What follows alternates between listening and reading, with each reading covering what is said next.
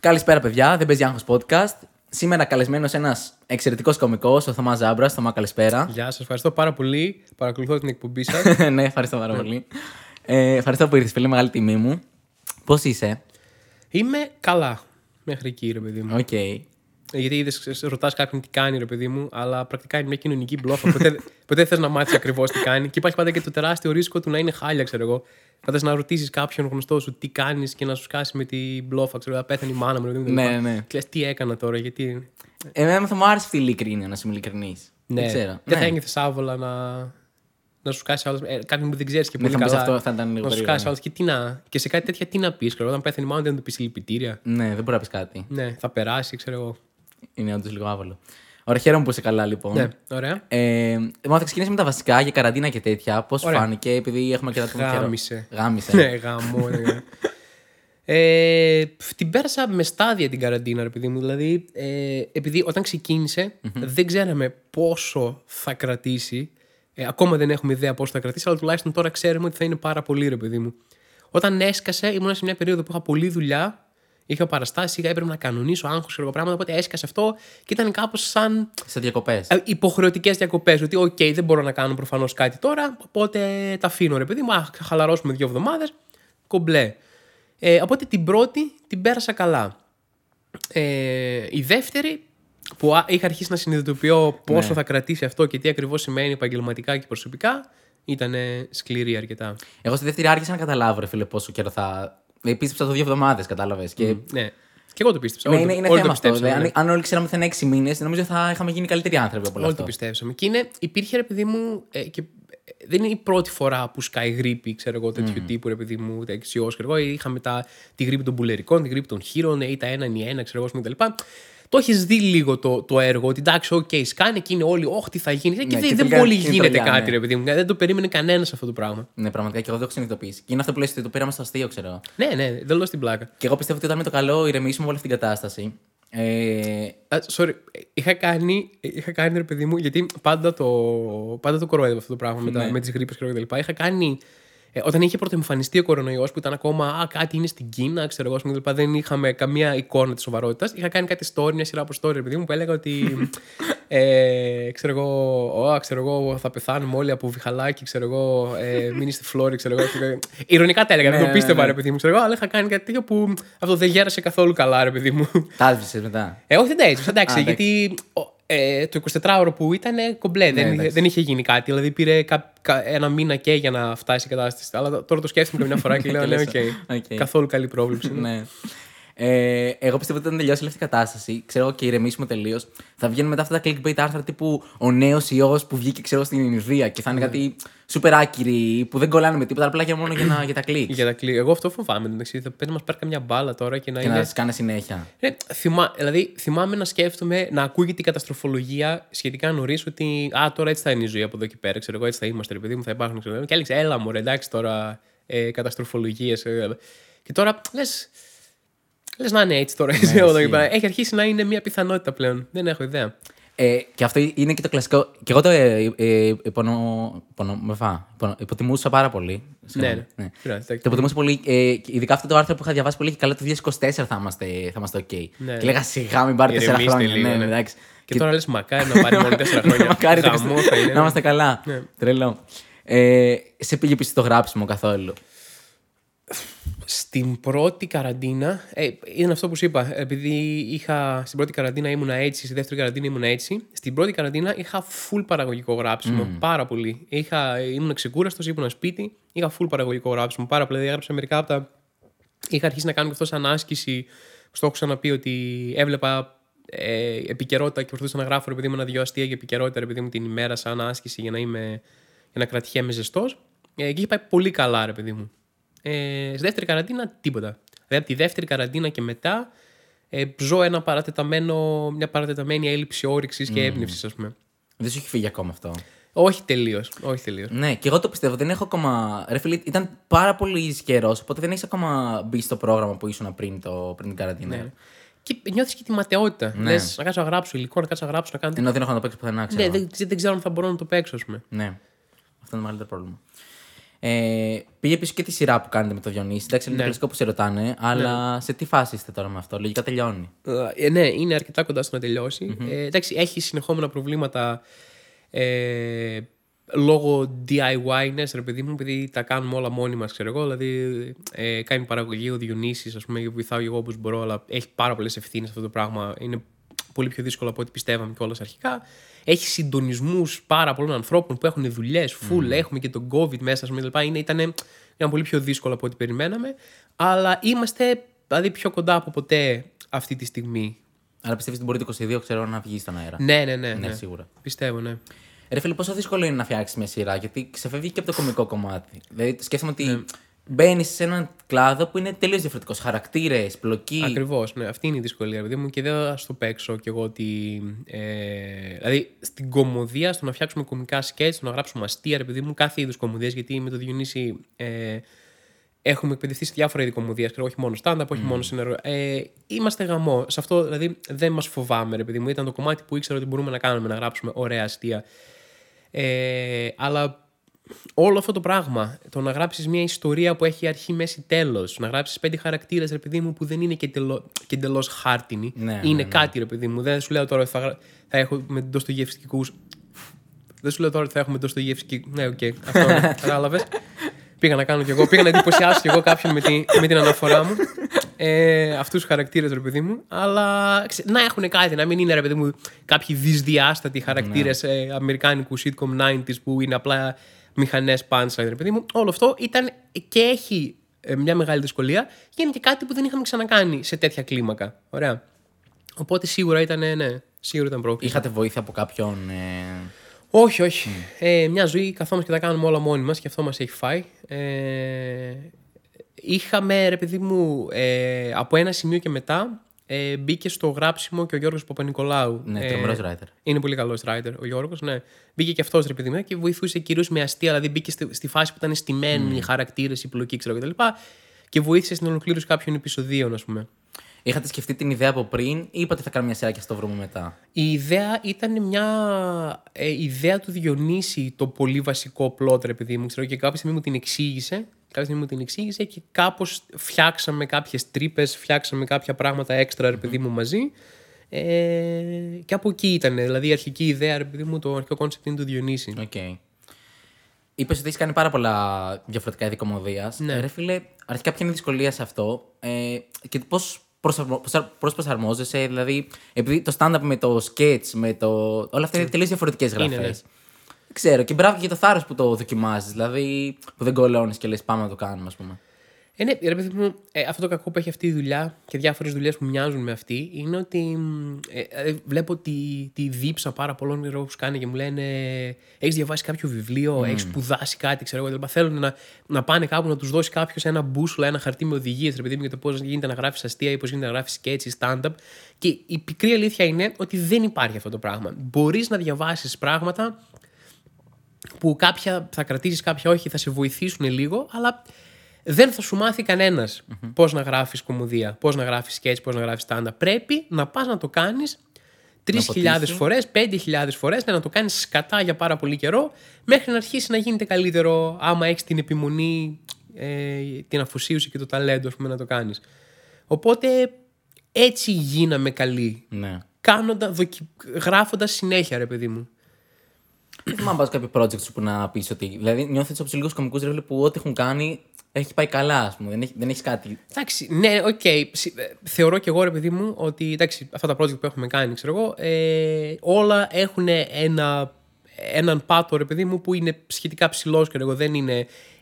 Υπάρχουν χειρότερα και καλύτερα σκέτς, σίγουρα. Επειδή υπάρχουν αστοχίες ε, από απειρία είτε από έλλειψη χρόνου, οτιδήποτε, σίγουρα. Αλλά ναι, και εγώ. Είναι σημαντικό, ρε παιδί μου, να νιώθω ότι αυτά τα πέντε πράγματα που έχω κάνει ε, δεν ντρέπομαι για κανένα, δεν το βλέπω και λέω από όπου Παναγία μου, τι ήταν αυτό, ας πούμε. Ε, θεωρείς σημαντικό το να έχεις έναν comedy band, ας πούμε, δηλαδή να γράφετε μαζί, να. Ρε, οι μεγάλες δουλειές δεν γίνονται mm-hmm. αλλιώς. Mm. Δηλαδή αυτό το. Ε, γράφω μόνος μου μια σειρά, γράφω μόνος μου. Ε, σκέ, δηλαδή, δεν δεν, γίνεται. Ε, ναι, δεν γίνεται. Δουλεύει καλύτερα σε ομάδα το πράγμα. Και από άψη ποιοτική και από άψη ποσοτική. Δηλαδή πόσα πράγματα να, να γράψεις μόνος σου. Είναι, είναι ωραίο να έχεις ένα, όχι ένα, ιδανικά πέντε έξι, ρε παιδί μου, να έχεις πέντε έξι κεφάλια που γράφουν και σκέφτονται κομικά και βοηθ, τραβάει ο ένας τον άλλον, μας τα φέρνει ο καθένας στη δικιά του οπτική, πηγαίνει σε άλλα μέρη που δεν το περίμενε. Ναι, αυτό είναι. Ξεφεύγεις από, από νόρμες, ας πούμε, που μπορεί να έχεις κτλ. Είναι. Βλέπεις ότι όλα τα μεγάλα σωστά κομικά πράγματα του εξωτερικού δουλεύονται σε ομάδες. Έχουν ναι. writer's room, δεν είναι one man show, ας πούμε, πέρα από το stand-up. Πιστεύεις θα έρθει και στην Ελλάδα αυτό, να πεις ότι θα έχουμε σειρές και. Πιστεύω, ναι. Δουλε... Ε, ε, ε, αν σκεφτεί. Οκ, okay, είμαστε το, τα λιγότερα άτομα που μπορεί να έχει ένα writer's room, ρε παιδί ναι. μου, εγώ με τον Διονύση, αλλά ε, το συνέλθετε ήταν, ας πούμε, παίζει η μοναδική, ξέρω εγώ, κομική εκπομπή, ρε παιδί μου, που είχε δύο writers που γράφανε από την αρχή μέχρι το τέλος και την τελευταία λέξη, ρε παιδί μου. Mm-hmm. Δηλαδή δεν προϋπήρχε αυτό, φαντάζομαι κάπου. Από εκεί και πέρα, ε, ακόμα και το Απόψε Μόνο, ας πούμε, Μπράβο, αυτή, ναι. αυτά τα. Τα, τα πολύ λίγα επεισόδια που έβγαλε, ξέρω εγώ, είχε writer's room. Είχε, είχαμε τέσσερα πέντε άτομα που γράφανε, ξέρω εγώ, γι' αυτό. Ε, οπότε πιστεύω, ρε παιδί μου, θα δοθεί ευκαιρία σε κομικούς, όποιοι και αν είναι αυτοί, κάποια στιγμή να έχουν μια εκπομπή. Και α, οι κομικοί καταλαβαίνουν την ανάγκη του writer's room, του writer's room, οπότε θα το κάνουν, ας πούμε. Ναι, ναι. Ναι. Πιστεύω θα, θα αρχίσει να γίνεται, ναι. Μακάρι, φίλε. Ναι, εντάξει, στο Απόψε Μόνο. Ε, εντάξει, δεν δείξαν τόσο υπομονή, αλλά είναι καλό και μόνο που προτάθηκε με εκπομπή και πέρασε. Ναι, ναι, εντάξει. Ε, ήταν πολύ περίεργες οι συνθήκες. Κάθε τέτοιο, κάθε τέτοιο εγχείρημα θέλει και κάποιο χρόνος να βρει τα πατήματά του. Δηλαδή, ε, δεν μπορώ ναι. να πω κι εγώ ότι. Ε, τώρα που το βλέπω, επειδή είμαι σαν Θωμάς απ' έξω, δεν μπορώ να πω ότι ε, βγάλαμε προς τα έξω το καλύτερο δυνατό πράγμα που θα μπορούσαμε να βγάλουμε, αλλά ακόμα. Διορθώναμε μικροπράγματα. Ήμασταν και άνθρωποι που δεν είχαμε ξανασυνεργαστεί μαζί. Mm. Είχαμε και ένα χρονικό περιθώριο που ήταν πολύ σκληρό. Έπρεπε να βγαίνουν πράγματα πολύ γρήγορα, ας πούμε, κτλ. Ε, δεν είχαμε βρει καθόλου το κομμάτι της live βιντεοσκόπησης. Δηλαδή, είχε κάποια πράγματα που θα βελτιώνονταν με τον καιρό, ας πούμε. Ναι, ναι. Αλλά εντάξει, καταλαβαίνω και το, το κανάλι πιέζεται για άμεσα αποτελέσματα. Δηλαδή, έχουν αυτή την πίεση μόνιμα. Οπότε το καταλαβαίνω κιόλας. Πάντως είναι πολύ ωραίο, φίλε, σε όλες τις δουλειές. Δεν κάνεις, είσαι πολύ ταγμένος στην κωμωδία. Δηλαδή, ακόμα και στους συνέλθετε, και κυρίως στους συνέλθετε βασικά, ότι είναι ένα αστείο ανά δέκα δευτερόλεπτα. Δηλαδή, που κάποιος θα μπορούσε να σου πει. Ναι, ναι. Δεν χρειά... Γιατί έχεις πει ότι είσαι στα... άϊπνη, δηλαδή δουλεύετε πάρα πολλές ώρες. Πάρα πολύ, ναι. Θα μπορούσε κάποιος να σου πει: ρε Θωμά, ξέρω, εντάξει, βάλε τα μισά αστεία και κοιμήσου σαν άνθρωπος. Ναι, ναι. Η αλήθεια είναι ότι γι' αυτό το στυλ κωμωδίας, ρε παιδί μου, που είναι τόσο πυκνογραμμένη. Ε, ο, ο, για αυτό το στυλ που έγινε κάπως χαρακτηριστικό μας από ένα σημείο και μετά, οφείλεται περισσότερο ο Διονύσης. Εγώ θα ήμουν ok και με πιο, και με πιο χαλαρό γράψιμο, γιατί ε, και το stand-up μου έτσι είναι, ρε παιδί μου, δηλαδή δεν με πειράζει το mm. μπαμ μπαμ μπαμ, ξέρω, κτλ. Αλλά η αλήθεια είναι ότι σε ένα τέτοιο παρουσιαστή, σε μια τέτοια εκπομπή με παρουσιαστή που μιλάει, ρε παιδί μου, για ώρα, για πράγματα, η αλήθεια είναι ότι πρέπει να, τον, να κεντρίζει τον ενδιαφέρον του άλλου συνέχεια. Γιατί ναι. είσαι ένας άνθρωπος μόνος του που μιλάει, ρε παιδί μου, χωρίς κοινό να δημιουργεί την αίσθηση ότι αυτά που λες είναι αστεία, ξέρω εγώ, κτλ. Που παίξεις στο stand-up. Οπότε ε, χρειαζόταν αυτό. Χρειαζόταν, ρε παιδί μου, να είναι μπαμ, μπαμ, μπαμ, ναι, μπαμ, ναι. Ας πούμε, να, να, να είσαι εκεί, ρε παιδί μου, μόνιμα, να, μην, να είναι χωρίς ανάσα, ξέρω εγώ. Ε, πολλές φορές, βέβαια, εντάξει, αυτό δηλαδή, πολλές φορές ήταν μια άσκηση στη ματαιότητα όλο αυτό, γιατί ήμασταν, ξέρω εγώ, ε, γράφαμε μια πρόταση, ξέρω εγώ, και είχε μέσα τρία αστεία. Mm. Και ο Διονύσης είναι παρανοϊκός, ρε παιδί μου, αυτό μου έλεγε: εδώ μου λέει, σηκώνει ένα αστείο ακόμα. Ξέρω εγώ, και του έλεγα: εντάξει, του λέω: έχουμε αυτό, ξέρω εγώ, παίρνουμε μια ανάσα, έχουμε αυτό, ρε παιδί μου, οκ, okay είναι, δεν εννοώ, πάμε παρακάτω. Όχι, όχι, μου λέει: σηκώνει ένα αστείο. Λέω: άντε, ξέρω, μπορεί να καθόμασταν τρεις ώρες, ας πούμε, ρε παιδί μου, τώρα oh. για να συμπληρώσουμε ένα αστείο σε μία πρόταση. Ναι, ναι. Και μετά έλεγε ότι, α, οκ, okay, ωραίο αυτό, αλλά άνοιξε δρόμο, ξέρω εγώ, και για άλλο αστείο, ναι, ρε παιδί μου, ναι. τώρα. Και του λέει: εντάξει, αλλά το, το λέω: μόλις γράψαμε ένα αστείο για να κοιμήσουμε ένα κενό, και μόλις γράφτηκε αυτό το αστείο, θέλουμε κι άλλο αστείο. Δηλαδή δεν γίνεται. Αυτό ναι. είναι τύπου παράνοια, ρε παιδί μου. Πάντως, η αλήθεια είναι ότι εγώ θεωρώ ότι είναι από τους κύριους λόγους που έχετε πετύχει, ξέρω, σε αυτό το πράγμα. Δηλαδή, ότι ακόμα κι αν δεν. Ε, ο άλλος δεν γελάσει με κάθε αστείο, ρε παιδί μου. Σε βάζει σε ένα κλίμα τύπου. Αυτή, αυτή είναι η λογική. Αυτή είναι η λογική, αυτή ναι. είναι η λογική, ρε παιδί μου, ναι. Που δουλεύαμε αρκετά. Ότι να είναι τόσο. Το οποίο εντάξει, ε, έχω συναντήσει και κόσμο που τον κουράζει, mm. ξέρω εγώ, το στυλ. Ε, ειδικά ειδικά ανθρώπους που δουλεύουν τηλεόραση ή τέτοιο. Ε, δεν το, δεν, δεν το, τους φαίνεται καταιγιστικό, ρε παιδί μου. Αλλά ναι, οκ. Okay. Είναι το, είναι το στυλ μας από ένα σημείο και μετά, δηλαδή είναι το χαρακτηριστικό μας στυλ, ας πούμε. Ξέρεις τι είναι πολύ ενδιαφέρον, φίλε, στην τηλεόραση συγκεκριμένα, ε, που λες ότι ο άλλος να μην βαρεθεί, μην κάνει. Υπάρχουν εκπομπές που κάτι ταξιδιωτικές, κάτι σούπερ βαρετές, ναι, ναι. που πάλι όμως έχουν τις προβολές τους και τα τηλεθέαση. Ναι, ναι. Και είναι πολύ ειρωνικό. Ε, σε χτυπάνε κάπου αλλού. Η αλήθεια είναι ότι και εγώ βλέποντας, ρε παιδί μου, καμιά φορά έτσι για δημοσιογραφική περιέργεια που βλέπω εκπομπές που, mm. που, είναι, που βλέπει πάρα πολλοί κόσμος και εγώ reality τέτοια. Ε, δεν βλέπονται. Ναι. Λες, πώς το παρακολουθείς αυτό το ναι, πράγμα, ναι, ναι. ενώ όχι να δεις τα, τα κλιπάκια με τα καλύτερα. Χαίρομαι πολύ, ξέρω εγώ. Κάθεσαι όντως και βλέπεις τρεις ώρες, ώρες αυτό το ναι. πράγμα, όπου από τις τρεις ώρες, τις δύο ώρες και σαράντα λεπτά δεν γίνεται απολύτως τίποτα. Δεν υπάρχει ροή, ναι. δεν υπάρχει τίποτα. Πώς είναι, δεν με νοιάζει να το παίξω α, reality, σκουπίδια, ξέρω εγώ. Εγώ βλέπω H B O κτλ. Βλέπω πάρα πολλά πράγματα που. Ε, μπορούν να μπουν στο, στη σφαίρα του trash mm. ή του guilty watching. Ξέρω. Καταλαβαίνω απόλυτα γιατί σε, να σε διασκεδάζει κάτι που μπορεί να μην έχει, ρε παιδί μου, αυτό, ουσιαστική αξία ή οτιδήποτε. Αλλά αυτό που πράγμα δεν είναι ωραία τηλεόραση. Yeah. Ενώ δεν είναι ευχάριστη τηλεόραση. Βλέπεις, τα, βλέπεις ρε παιδί μου, το αμερικάνικο voice, ξέρω εγώ, ας πούμε, ε, και οι τύποι από άποψη παραγωγής, οπτικά και από άποψη δράματος και πώς το έχουν στήσει αφηγηματικά, ξέρω εγώ. Λέω, οκ, okay, ρε παιδί μου, λέω, δεν είναι κάτι που θα έβλεπα στον ελεύθερό μου χρόνο απαραίτητα, αλλά οι τύποι εδώ πέρα έχουν καρφώσει το entertainment, ξέρω εγώ. Αυτό mm. το πράγμα είναι διασκεδαστικό από κάθε άποψη, ας πούμε. Ε, πού είναι αυτό το πράγμα στις ελληνικές εκπομπές, δηλαδή, δεν μπορώ να καταλάβω. Όχι σε όλες, αλλά ξέρω πάντων σε ναι, κάποιες. Ναι, περισσότερες. Νομίζω ότι στην τηλεόραση στην ελληνική, αυτό που έχουμε κάνει είναι ότι ουσιαστικά είναι ένας τρόπος να διασκεδάζεις παράλληλα με κάτι άλλο. Δηλαδή, είναι αυτό το κλασικό που παλιότερα οι δικοί μας, ξέρω εγώ, οι γονείς μας και αυτά, την αφήνουν ανοιχτή και κάνουν δουλειές. Ή τώρα οι πιο κοντά στην ηλικία μου που είναι στο κινητό τους και απλά, άμα γίνει κάτι, κοιτάνε και λίγο. Ναι, ναι. Παίζει, παίζει, όντως. Ενώ στη δικιά σου, στο συνέλευτε, ας πούμε, κανείς δεν θα, ήταν στο, δεν θα μίλαγε στο ναι. Messenger και θα έβλεπε και συνέλευτε. Ναι, εντάξει, έχεις δίκιο. Βασικά, ε, τίνει να αλλάξει και, η, ε, και ο τρόπος που καταναλώνει πράγματα ο κόσμος. Οπότε, mm-hmm. ναι, δεν ξέρω. Παίζει όντως να, είναι, να μην το βλέπει κανένας τύπου κάθομαι δύο ώρες έτσι με το controller, παιδί μου. Ναι. Μπορεί να είναι και background, δεν ξέρω. Ή memes, ας πούμε, ή απλά τα memes, δεν ξέρω. Σε αγχώνει λίγο το αυτό με το attention spam που λένε.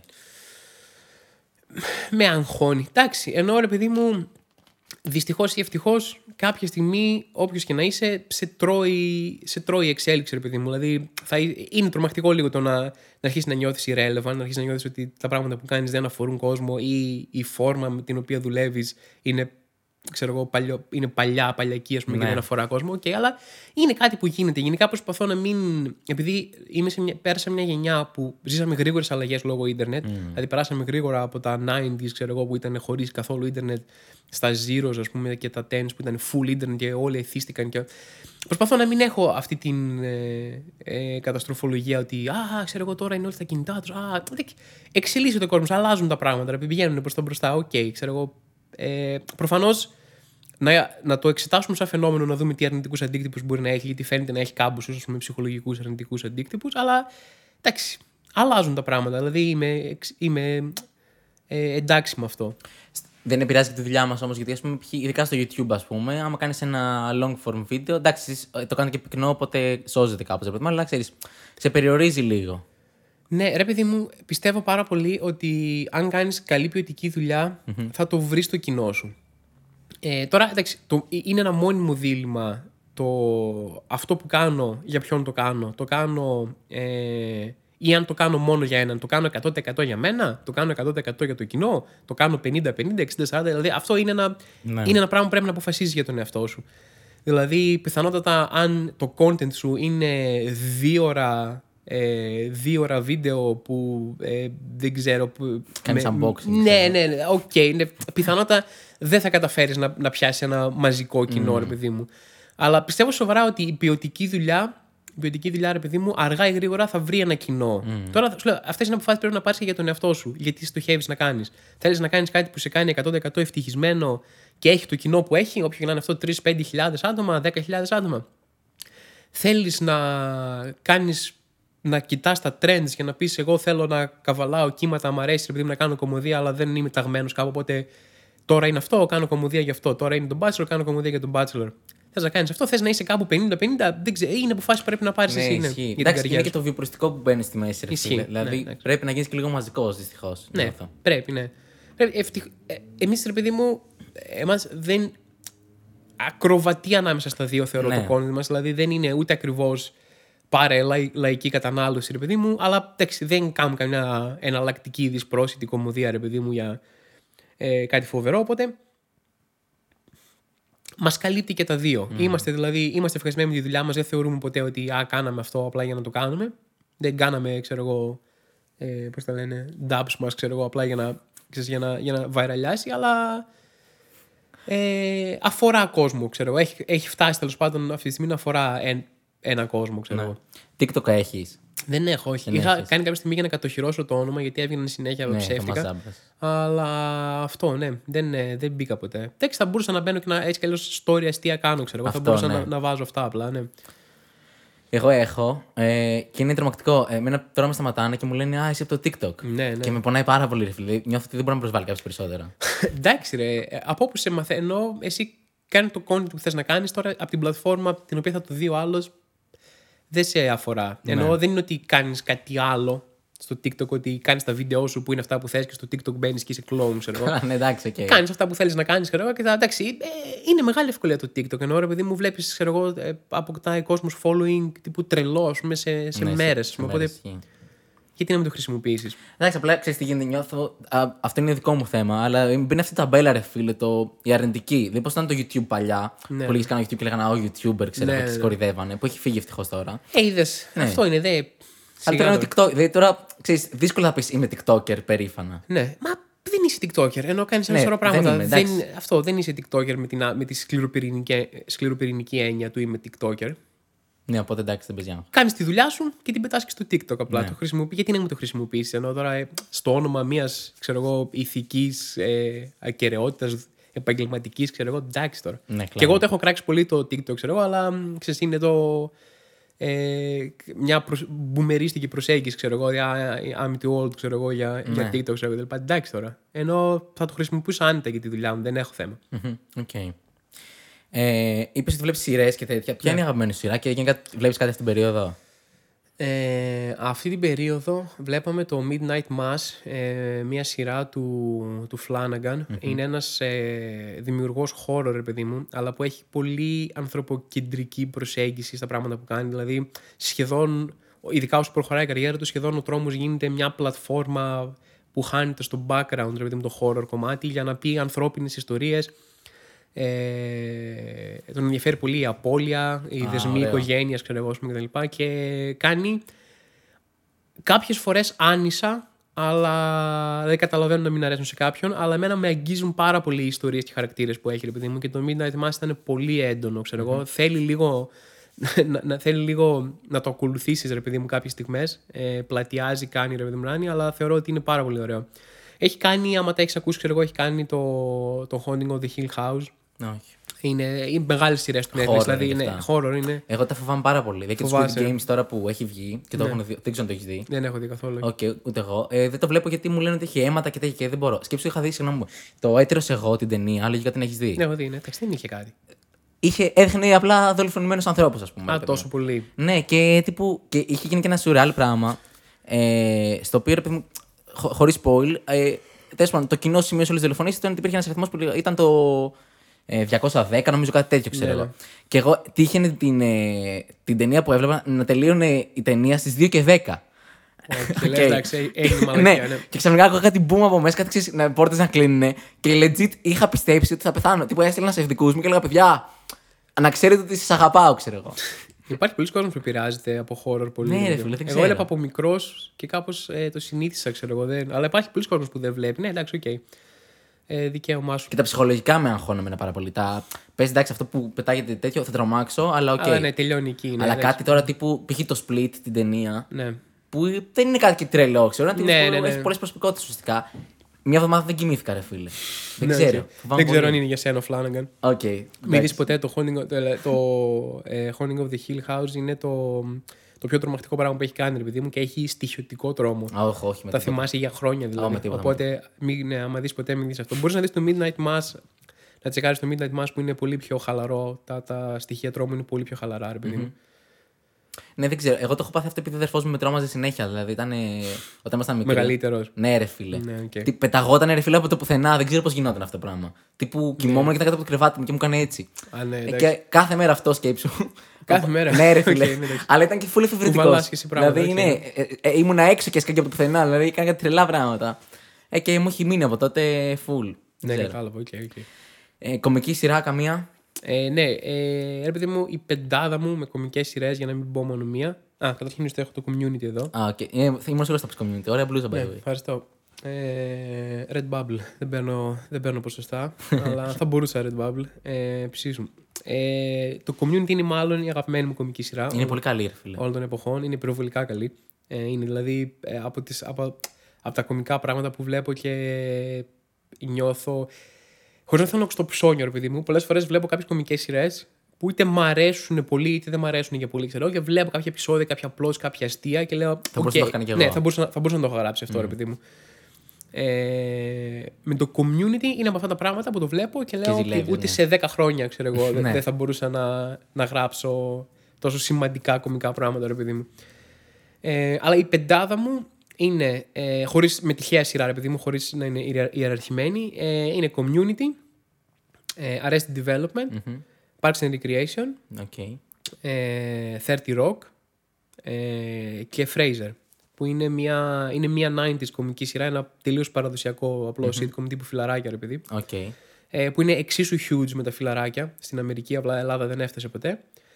Ε, και είναι, ρε παιδί μου, απλά απίστευτα καλογραμμένο, απίστευτα καλοπαιγμένο, παραδοσιακό old school sitcom, ρε παιδί μου, που είναι τόσο καλά εκτελεσμένο και γραμμένο που ακόμα και. Δηλαδή, πώς βλέπεις τα φιλαράκια σήμερα και λες, α, δεν έχει γεράσει καλά, ρε παιδί μου, αυτό ναι, το πράγμα. Ναι, ναι, ναι. Πλέον είναι παροχημένη κομμωδία. Αυτό κρατάει ακόμα και σήμερα, ας πούμε, υπερβολικά καλά. Οκ. Okay. Το Office. Όχι. Δεν σ' αρέσει. Όχι. Το ξαναβλέπω τώρα για να του δώσω μια δεύτερη ευκαιρία και μπορώ να πω ότι δεν μου αρέσει. Όχι απλά δεν είναι σε πέντε αγαπημένες μου. Τελώ. Ναι, ναι, δεν μου αρέσει. Είναι ένα hot take που έχω αυτό, αλλά δεν το. Δηλαδή, σαν σύνολο το θεωρώ πολύ αδύναμο το Office. Ναι. Έχει τις στιγμές του, έχει τους δύο χαρακτήρες του, ξέρω εγώ. Ναι, αλλά βασίζεται πολύ σε χαρακτήρες βασικά. Δεν έχει τόσο. Βα... Για σειρά που βασίζεται τόσο πολύ σε χαρακτήρες. Έχει ελάχιστους καλούς χαρακτήρες. Ναι. Δηλαδή. Ε... Είναι ο Μάικλ Σκοτ, οκ. Και Ντουάιτ. Είναι ο Ντουάιτ προχωρώντας. Mm. Ε, και, και, και εγώ θα έλεγα ότι, ναι, ότι άμα θέλουμε να είμαστε αυστηροί, μπορούμε να τραβήξουμε τη γραμμή και εκεί. Ναι, κατάλαβα. Δηλαδή, τώρα για. Ε, υπάρχουν σειρές, επειδή μου σαν το Parks and Recreation, ας πούμε, που είναι από τους ίδιους δημιουργούς, ξέρω εγώ, mm-hmm. με το Office, οι οποίοι έχουν τόσο εκπληκτικούς main χαρακτήρες και τόσο εκπληκτικούς δευτερεύοντες χαρακτήρες. Είναι η σειρά που έχει καρφώσει περισσότερο από οποιαδήποτε άλλη τους δευτερεύοντες χαρακτήρες. Δηλαδή έχει recurring characters, έχει recurring characters που λες ότι θα μπορούσαν να είναι πρωταγωνιστές, αστείοι πρωταγωνιστές σε κάποια άλλη σειρά, ρε παιδί μου. Έχει μια δεκάρα από χαρακτήρες που είναι εκπληκτικοί. Ναι, ρε φίλε. Και το μετά, ποια κορυφαία όλων των εποχών κομική σειρά έχει κεντρικό χαρακτήρα σαν την Μπαμ, ας πούμε, ρε παιδί μου. Που είναι τίποτα. Ξέρω εγώ, είναι ένα αδιάφορο. Δηλαδή, τις μισές φορές δεν προσπαθούν καν να την έχουν αστεία. Δηλαδή, ναι, από ένα ναι. σημείο και μετά. Τέλος πάντων, ναι, εντάξει, θα φάω πολύ bullying γι' αυτό. Όχι, το Office έχει. Το Office έχει, έχει κοινό, νομίζω ναι. ότι έχει. Άμα βάλεις κόσμο να ψηφίσει στην Ελλάδα την καλύτερη κομική σειρά των εποχών, θα ψηφίσει το Office. Κάθε φορά, ναι. Αλλά και το Community είναι ωραίο. Το Community, φίλε, και έξω τι γίνεται. Βασικά είναι, είναι πολύ. Βασίζεται στους χαρακτήρες, φίλε, πάντα όλες τις σειρές. Δηλαδή, π.χ. με το Community. Πώς λέγεται, ο, ο, ο Τρόι. Ναι. Ε, που είναι πανέξυπνος. Ο Άμπετ. Ο Άμπετ, συγγνώμη, του μπερδεύω. Ε, να φτιάξεις αυτό το χαρακτήρα, ρε φίλο, που είναι και λίγο, έτσι, λίγο περίεργος, λίγο έτσι. Είναι τρελό, ξέρω. Οι χαρακτήρες είναι, είναι πολύ μεγάλο ο, το μέγα. όπλο του Community, γιατί ε, είναι χαρακτήρες που φαινομενικά ε, είναι, καρι, είναι καρικατούρες. Mm. Λες, OK, ξέρω εγώ, είναι χαρακτήρες. Αλλά άμα τους πάρεις ε, επιφανειακά, μια επιφανειακή ανάγνωση, λες, είναι χαρακτήρες που είναι γραμμένοι για την κωμωδία, ξέρω εγώ, για να εξυπηρετούν, ρε παιδί μου, τα αστεία. Δεν υπάρχουν. Ή, αλλά το ότι καταφέρουν να είναι. Παρόλο που είναι έτσι κομικά, καταφέρουν να είναι τόσο τρισδιάστατοι και τόσο relatable, να λες ότι. Ε, και εσύ είσαι. Τι ηλικία έχεις τώρα? είκοσι τρία θα γίνει. Έχεις είκοσι τρία τώρα. Είσαι, δηλαδή, θα, εγώ έχω προλάβει να κάνω αυτό το community. Το είδα μικρός, mm. το είδα στα είκοσι πέντε και το είδα ξανά στα τριάντα. Mm. Θα παίρνεις πολύ διαφορετικά πράγματα σε διαφορετικές ηλικίες με το community. Έχει πολλά επίπεδα και πολύ βάθος και σε χτυπάει πολύ διαφορετικά σε διαφορετικές ηλικίες. Οπότε θα έχεις και εκείνο το perspective, δηλαδή θα ταυτιστείς πολύ με κάποιους χαρακτήρες που δεν το περίμενες, ας πούμε, μεγαλώνοντας. Ναι, okay. ναι, όχι, εγώ το έχω δει δύο χρόνια πριν, ξέρω, οπότε. Νομίζω και μια ειδική αναφορά, επειδή μου αξίζει και το thirty rock. Το οποίο thirty rock. Δεν το έχω δει. Ναι, πρέπει να το δεις. Δηλαδή το thirty rock είναι ε, σειρά που προτείνω πολύ πιο εύκολα σε κομικούς, γιατί ε, έχει ένα team από writers. Ο Donald Glover, ah, ο, μπράβο, ναι. ο, ο Troy από mm. το Community, ρε παιδί μου, ήταν writer στο. Mm. Έλα. Ναι, μικρότερος από σένα όταν έγραφε. Τι λες, ρε. Ναι, πω, πω. Ναι, με πονάει λίγο αυτό, ρε. Εντάξει, αυτός είναι ψιλοκid genius, ρε ναι. παιδί μου. Τα έχει κάνει όλα. Αυτός ήταν δεκαεννιά είκοσι χρονών, ξέρω εγώ, όταν έγραφε στο. στο τέτοιο. Μετά πήρε κατευθείαν τη δουλειά στο Community, μετά έκανε καριέρα ράπερ. Μετά, μετά έφτιαξε τη δικιά του σειρά που εξήκωσε όλα τα Emmy, ξέρω εγώ, και για σκηνοθεσία και για σεναριογραφία. Και... Ναι. Δηλαδή, οκ, okay, εντάξει, αγαμίσου, ξέρω εγώ. Ε, ε, εκεί έγραφε, έχει, μια, έχει μια σειρά από writers mm-hmm. μαζί με την Tina Fey, ξέρω εγώ, που είναι η head showrunner, ας πούμε, ε, οι οποίοι είναι αυτό τρομακτικοί, ρε παιδί μου. Δηλαδή το γράψιμο είναι τρομακτικό. Δεν έχει τόσο δουλεμένα plots ή τόσο δουλεμένους χαρακτήρες όπως κάποιες άλλες σειρές. Αλλά ρε, είναι σαν μουσείο με αστεία. Αν είσαι κωμικός, ναι. αν είσαι κωμικός, είναι μουσείο με αστεία. Λες, πω, πω, ρε φίλε, ε, είναι αυτό που συζητούσαμε και πριν, ότι αυτό το αστείο δεν θα μπορούσα να το γράψω ποτέ. Ξέρω εγώ, παίζει να γράφω τριάντα χρόνια κομμωδία, θα μπορούσα να φτάσω εκεί. Ε, είναι γεμάτο τέτοια αστεία συνέχεια. Εκπληκτικά, αλλά πανέξυπνα. Δηλαδή είναι από αυτά που βλέπεις και λες, όχι, μαλάκα, θέλω να πάω να γράψω τώρα. Ξέρω, ναι, τελειώνει ναι, ναι. Ξέρω, λες, θέλω να πάω να γράψω τέλειο, ένα ναι. καλό αστείο, ναι. Τέλειο. Ε, εγώ βλέπω και το Seinfeld τώρα, αλλά δεν μου αρέσει καθόλου, ρε φίλε. Εσύ δεν σ' αρέσει καθόλου Seinfeld γενικά από ό,τι ναι, ξέρω. Ναι, το συγχαίρομαι το Seinfeld. Σαν, σαν stand-up. Και η σειρά την παροχημένη, πιστεύω. Ναι, και... ναι. Το Seinfeld, ρε παιδί μου, ε, για μένα που το είδα και πολύ πιο παλιά, έχει κάμποσα καλά στοιχεία. Γράφει και ο Larry David, δηλαδή στη σειρά που είναι ο τύπος που έκανε το Carb Your Enthusiasm μετά. Okay. Ε, ο παππούλης, δεν παίζει στη σειρά, γράφει μόνο στο τέτοιο. Και μετά έκανε μια δικιά του σειρά στο έιτς μπι ο, το Carb Your Enthusiasm, που έχει κάνει και αυτό τη δικιά του πορεία mm-hmm. μεγάλη, ας πούμε, και θεωρείται πολύ σημαντική σειρά. Ε, ο οποίος είναι πολύ καλός writer, πολύ καλύτερος. Δηλαδή φάνηκε από το, όταν έφυγε από το Seinfeld σαν writer. Ναι, τι έκανε μετά. Ναι, και πο, την πορεία που πήρε το Seinfeld αφού έφυγε ο Larry David και την πορεία που πήρε η σειρά που έγραψε μόνος του, δηλαδή, φάνηκε ότι ήταν ο, ο σημαντικός writer, ρε παιδί μου, στο, στο team. Γιατί ναι. το γράφανε υποτίθεται μαζί με τον Seinfeld. Το, φάνηκε ότι αυτός ήταν ο σημαντικός writer στο team, ρε παιδί μου. Ε, οπότε έχει σίγουρα καλά στοιχεία. Και αξίζει να του δώσει μια ευκαιρία, ρε παιδί μου. Δηλαδή, δες κάμποσο, ξέρω, μην το παρατήσεις από την πρώτη σεζόν. Φτιάχνει κιόλας λίγο μετά. Αλλά και εγώ, όχι, δεν είναι από τα αγαπημένα πράγματα ever σε καμία περίπτωση. Εντάξει, εμένα ο Seinfeld βέβαια μου αρέσει το stand-up. Δεν έχει... ναι. Μ' αρέσει αυτό το best-of που έχει κάνει στο Netflix. Το... Αυτό με τα παλιά του που έκανε. Ναι, εντάξει, ωραίο ναι. ήταν. Όχι. Τί, όχι. Τίποτα, ναι. Δεν, εντάξει, δεν μου μιλάει πολύ ο Seinfeld, γιατί τον ανακάλυψα σχετικά μεγάλος, ναι. ε, όπου η... το brand της κωμωδίας του. Clean παρατηρήσεις για πράγματα, yeah. clean observational, είχε αρχίσει να παλιώνει, ρε παιδί μου, λίγο. Και δεν προσωπικά, ήταν και στο προσωπικό μου στυλ, δεν μ' άγγιζε ποτέ ιδιαίτερα. Ρε παιδί ναι, μου, σαν το... δεν σ' αρέσει observational. Όχι, δεν μ' αρέσει το, αυτό το, το ε, κλασικό observational. Ε, δεν μπορώ να μην αναγνωρίσω ότι τα κείμενά του, ρε παιδί μου, είναι πολύ καλά, ξέρω εγώ. Πολύ καλά δουλεμένα, πολύ καλά phrasing, πολύ mm. καλά. Δεν, μπορώ, δεν θα πω ότι α, είναι ναι, πεταμένος, ξέρω εγώ, αλλά δεν τον θεωρώ στους σημαντικότερους όλων των εποχών, ας πούμε, με την ίδια ένταση όπως είναι άλλοι. Θες να πεις κάποιους. Ξέρω ότι σ' αρέσει ο Mark Maron πολύ. Ναι, μ' αρέσει πάρα, πάρα πολύ ο Mark Maron. Ε, γιατί ε, μου αρέσει πάρα πολύ η κωμωδία που ξύνει. Δηλαδή, στον αντίποδο του ότι δεν μου αρέσει το observational, μου αρέσει πάρα πολύ η κωμωδία που ξύνει συνέχεια επιφάνεια και φτάνει σε ένα σημείο. Ε, αυτό το πράγμα που έχω νιώσει με τον Maron, να λέει κάτι, να περιγράφει μια κατάσταση ψυχολογική, μια ανθρώπινη κατάσταση και να λέω ε, αυτό το πράγμα. Νιώθω ότι το έχω σκεφτεί χίλιες φορές, ναι, αλλά ναι. δεν το έχω φέρει ποτέ μπροστά με λόγια, σαν σκέψη, ρε παιδί μου, ποτέ. Αλλά με άγγιξε, ξέρω εγώ, βρήκε ένα βάθος στην ψυχή μου και με άγγιξε εκεί, ξέρω εγώ, πώς, που, από πού σκατά το έσκαψε αυτό το πράγμα. Ε, είναι εκπληκτικό ρε να το καταφέρνεις αυτό με την κωμωδία σου. Αυτή είναι η μαγεία της κωμωδίας, βασικά. Ναι, ναι. Καλά, και το observational έχει αυτή την. Ε...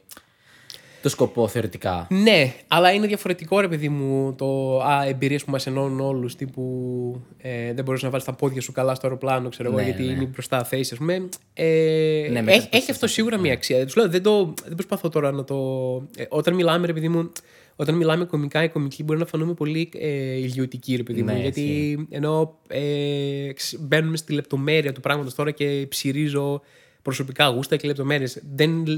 Τε, Και γαμό, ενώ έχει παράξει τεράστια κωμωδία το observational και τεράστιους κωμικούς. Και ο Seinfeld προφανώς δεν είναι. Δεν λέω ότι είναι πεταμένος, ξέρω εγώ, αλλά τώρα ξέρεις, έχουμε μπει. Ε, στα δικά σου και, σκα, ναι, και σκαλίζουμε μεγάλους κωμικούς και ψάχνουμε να βρούμε τι μας αρέσει και τι δεν μας αρέσει, ρε παιδί μου. Ε, αλλά εντάξει, για μένα έχει διαφορά να. Ξέρεις, μια παρατήρηση για την καθημερινότητα και μια παρατήρηση, ρε παιδί μου, για ξέρεις, μια, ένα πολύ σκαμμένο, συγκεκριμένο συνέστημα, ας πούμε. Ε, σε τι θεωρείς ότι υπολείπεται και αν υπολείπεται το ελληνικό stand-up από το ξένο? Στο χρόνο θα έλεγα. Mm-hmm. Δηλαδή δεν έχει αρκετό χρόνο να... Τώρα όταν μιλάμε για αυτούς τους κωμικούς, ε, μιλάμε για κωμικούς με δεκαπέντε, είκοσι, είκοσι πέντε, τριάντα μέχρι και τριάντα πέντε, σαράντα χρόνια επαγγελματικής κωμωδίας. Γιατί έχει και πολύ δύο χρόνια εδώ... όπου παλεύεις να πάρεις μια παράσταση εδώ και εκεί όπου γίνεται, ξέρω κτλ. Ειδικά παλιότερα που γινόντουσαν πολλές παραστάσεις. Δεν ε, ισοβαθμούν καν δύο χρόνια στην Αμερική. Ναι. Που σαν επαγγελματίας κωμικός μπορεί να παίζεις κάθε μέρα, ξέρω εγώ, άμα το κυνηγάς πολύ, ας πούμε. Όχι όλα γαμάτα gigs, αλλά εν πάση περιπτώσει μπορείς να παίζεις κάθε μέρα. Δηλαδή μέσα σε ένα χρόνο να έχεις κάνει, ξέρω εγώ, διακόσιες παραστάσεις. Εδώ για ναι. διακόσιες παραστάσεις μια πενταετία, ναι, ρε παιδί μου. Ναι. Οπότε σκέψου ότι τα χρόνια δεν λειτουργούν το ίδιο εδώ και εκεί και σκέψου ότι εδώ. Ε, η ολόκληρη σκηνή υπάρχει λιγότερα χρόνια. Όλη η σκηνή από την αρχή της υπάρχει λιγότερα χρόνια από την εμπειρία που έχουν μερικοί κομικοί στην πλάτη τους. Ναι. Οπότε δεν μπορούμε να μιλάμε. Κάθε φορά που βλέπω μια σύγκριση ότι α, ξέρω εγώ, το παίζουν οι Έλληνες κομικοί, ξέρω εγώ, δεν είναι σαν το σι κέι και δεν είναι σαν το λοιπά. Θέλω να του πεις, ρε φίλε, τέξι, περίμενες να είναι σαν το σι κέι, ξέρω εγώ. Κάνω, κάνω επτά χρόνια, οκτώ χρόνια κομμωδία, ξέρω εγώ. Ναι. Ο σι κέι κάνει τριάντα. Και επαγγελματικά και με. Ε, ε, ναι, δεν είμαι. Ξέρω εγώ, οκ. Okay, μπράβο σου που το παρατήρησες, ρε παιδί μου, αυτό, αλλά υπάρχει λόγος. Ενώ πώς περίμενες να είμαι, ξέρω εγώ. Είναι ένα πράγμα που δεν το καταλαβαίνω, ρε παιδί μου. Ενώ ε, όταν μια σκηνή θεωρώ εγώ, σαν την ελληνική, που θεωρώ ότι ε, υπάρχουν άνθρωποι που το παλεύουν πάρα πολύ, το αγαπάνε και το παλεύουν, με τα λάθη τους, με τις αδυναμίες τους ακόμα, ξέρω εγώ κτλ. Δεν σου λέω ότι α, γαμάνε, ξέρω εγώ, αλλά είναι άνθρωποι που βλέπεις ότι το παλεύουν, έχουν αγάπη και μεράκι να κάνουν κάτι καλό, ρε παιδί μου, αυτό. Ε, μόλις βλέπεις τη δουλειά τους, η αντιμετώπιση σου να είναι «Α, δεν είναι σαν του σι κέι», ξέρω εγώ αυτός. Ε, είναι σαν να, ναι, δεν ξέρω, σαν να βγάλει μια μπάντα, ένα δίσκο και να πεις «Ναι, οκ, okay, δεν είναι Beatles αυτό, ρε παιδί μου, ε, Ελλάδα». Ε, εντάξει, ξέρω εγώ, οκ. Okay. Δεν σου λέω να κάτσεις να... Άμα δεν σ' αρέσει, δεν σ' αρέσει. Ούτε να κάτσεις να δεις έναν τύπο που κοροϊδεύει, ρε παιδί μου, ε, δεν το παλεύει καθόλου, είναι στήσιο κτλ. Αλλά θεωρώ ότι το, ε, έχει κερδίσει το δικαίωμα η ελληνική σκηνή να λέει ότι «Παιδιά, δείξτε, δώστε μας μια ευκαιρία, ρε παιδί μου». Ναι. Ε, εγώ το παρατηρώ κιόλας ότι δεν ξέρω αν το ενστερνίζεσαι. Νιώθω ότι έχουμε πολύ λιγότερα act-outs ο μέσος Έλληνας κωμικός μες συγκριτικά με τον ξένο, ρε φίλε. Δηλαδή, παρατηρώ δύο διαφορές. Ε, το ότι δεν συζητάμε τόσο για πολιτική. Δηλαδή, τώρα αν ανοίξεις ναι, ναι, ναι. ένα τυχαίο special στο Netflix, θα έχει ένα είκοσι λεπτό για τον drum, ξέρω. Ναι, ναι, ναι, ναι. Ε, και το δεύτερο, ρε φίλε, δεν ξέρω. Αυτό το έχω δει από τους live, αυτούς που έχω δει live, ας πούμε. Δηλαδή, και ο Σιλός που ήρθε τώρα, ξέρω εγώ, έχουν κάτι τραβηγμένα act-outs, ρε φίλε. Που... Οι Βρετανοί έχουν πολλά περισσότερα act-outs. Ναι. Το χρησιμοποιούν πάρα πολύ σαν. Έχουν αυτή την ενέργεια. Εδώ ε... δεν περνάνε τόσο αυτά. Δηλαδή, δεν υπάρχει κάποιος κωμικός που να πεις ότι κάνει κάτι τρελό σε act-out, ας πούμε. Εντάξει. Υπάρχουν και τα δύο, θα έλεγα, ρε παιδί μου. Ναι. Υπάρχουν και τα δύο. Υπάρχει και η υψηλή ενέργεια στην Ελλάδα, δηλαδή και τα πολλά act-outs. Υπάρχει και η πιο χαμηλή. Ε, δεν, μπορεί να μην υπάρχουν τόσο ε, grande act-outs, ρε παιδί μου. Αυτό ότι ναι. φτιάχνω μια σκηνή, ξέρω, και ανοίγω παράθυρα και. Ναι, ναι, ναι. Τόσο physical, ξέρω εγώ, τόσο physical ίσως δεν υπάρχει ε, στην ελληνική σκηνή ε, δεδομένο. Αλλά η υψηλή ενέργεια ή ε, φωνές, ας πούμε, ξέρω εγώ. Φωνές εννοώ, ρε παιδί μου, χαρακτήρες, ναι, ναι. φωνές χαρακτήρων, ας πούμε, ξέρω κτλ. Όλο αυτό το πράγμα υπάρχει. Και χρησιμοποιείται και σαν punchline αρκετά στην ελληνική σκηνή ε, το act-out, ας πούμε. Εγώ το φοβάμαι πάρα πολύ. Δεν ξέρω, εσύ δεν κάνεις, δεν κάνεις πολλά act-out. Όχι, δεν κάνω πολλά. Κάνω κάποια. Ναι, και εγώ mm. στην ίδια φάση. Εγώ τα φοβάμαι πολύ. Αρχικά, ξέρεις τι γίνεται, ρε φίλε. Όταν γράφεις ένα αστείο, ας πούμε, ξέρω εγώ, λες ότι, OK, εδώ είναι ένα αστείο. Το act-out δεν μπορείς ούτε να το γράψεις και θα το κάνεις και νιώθεις και λίγο ότι.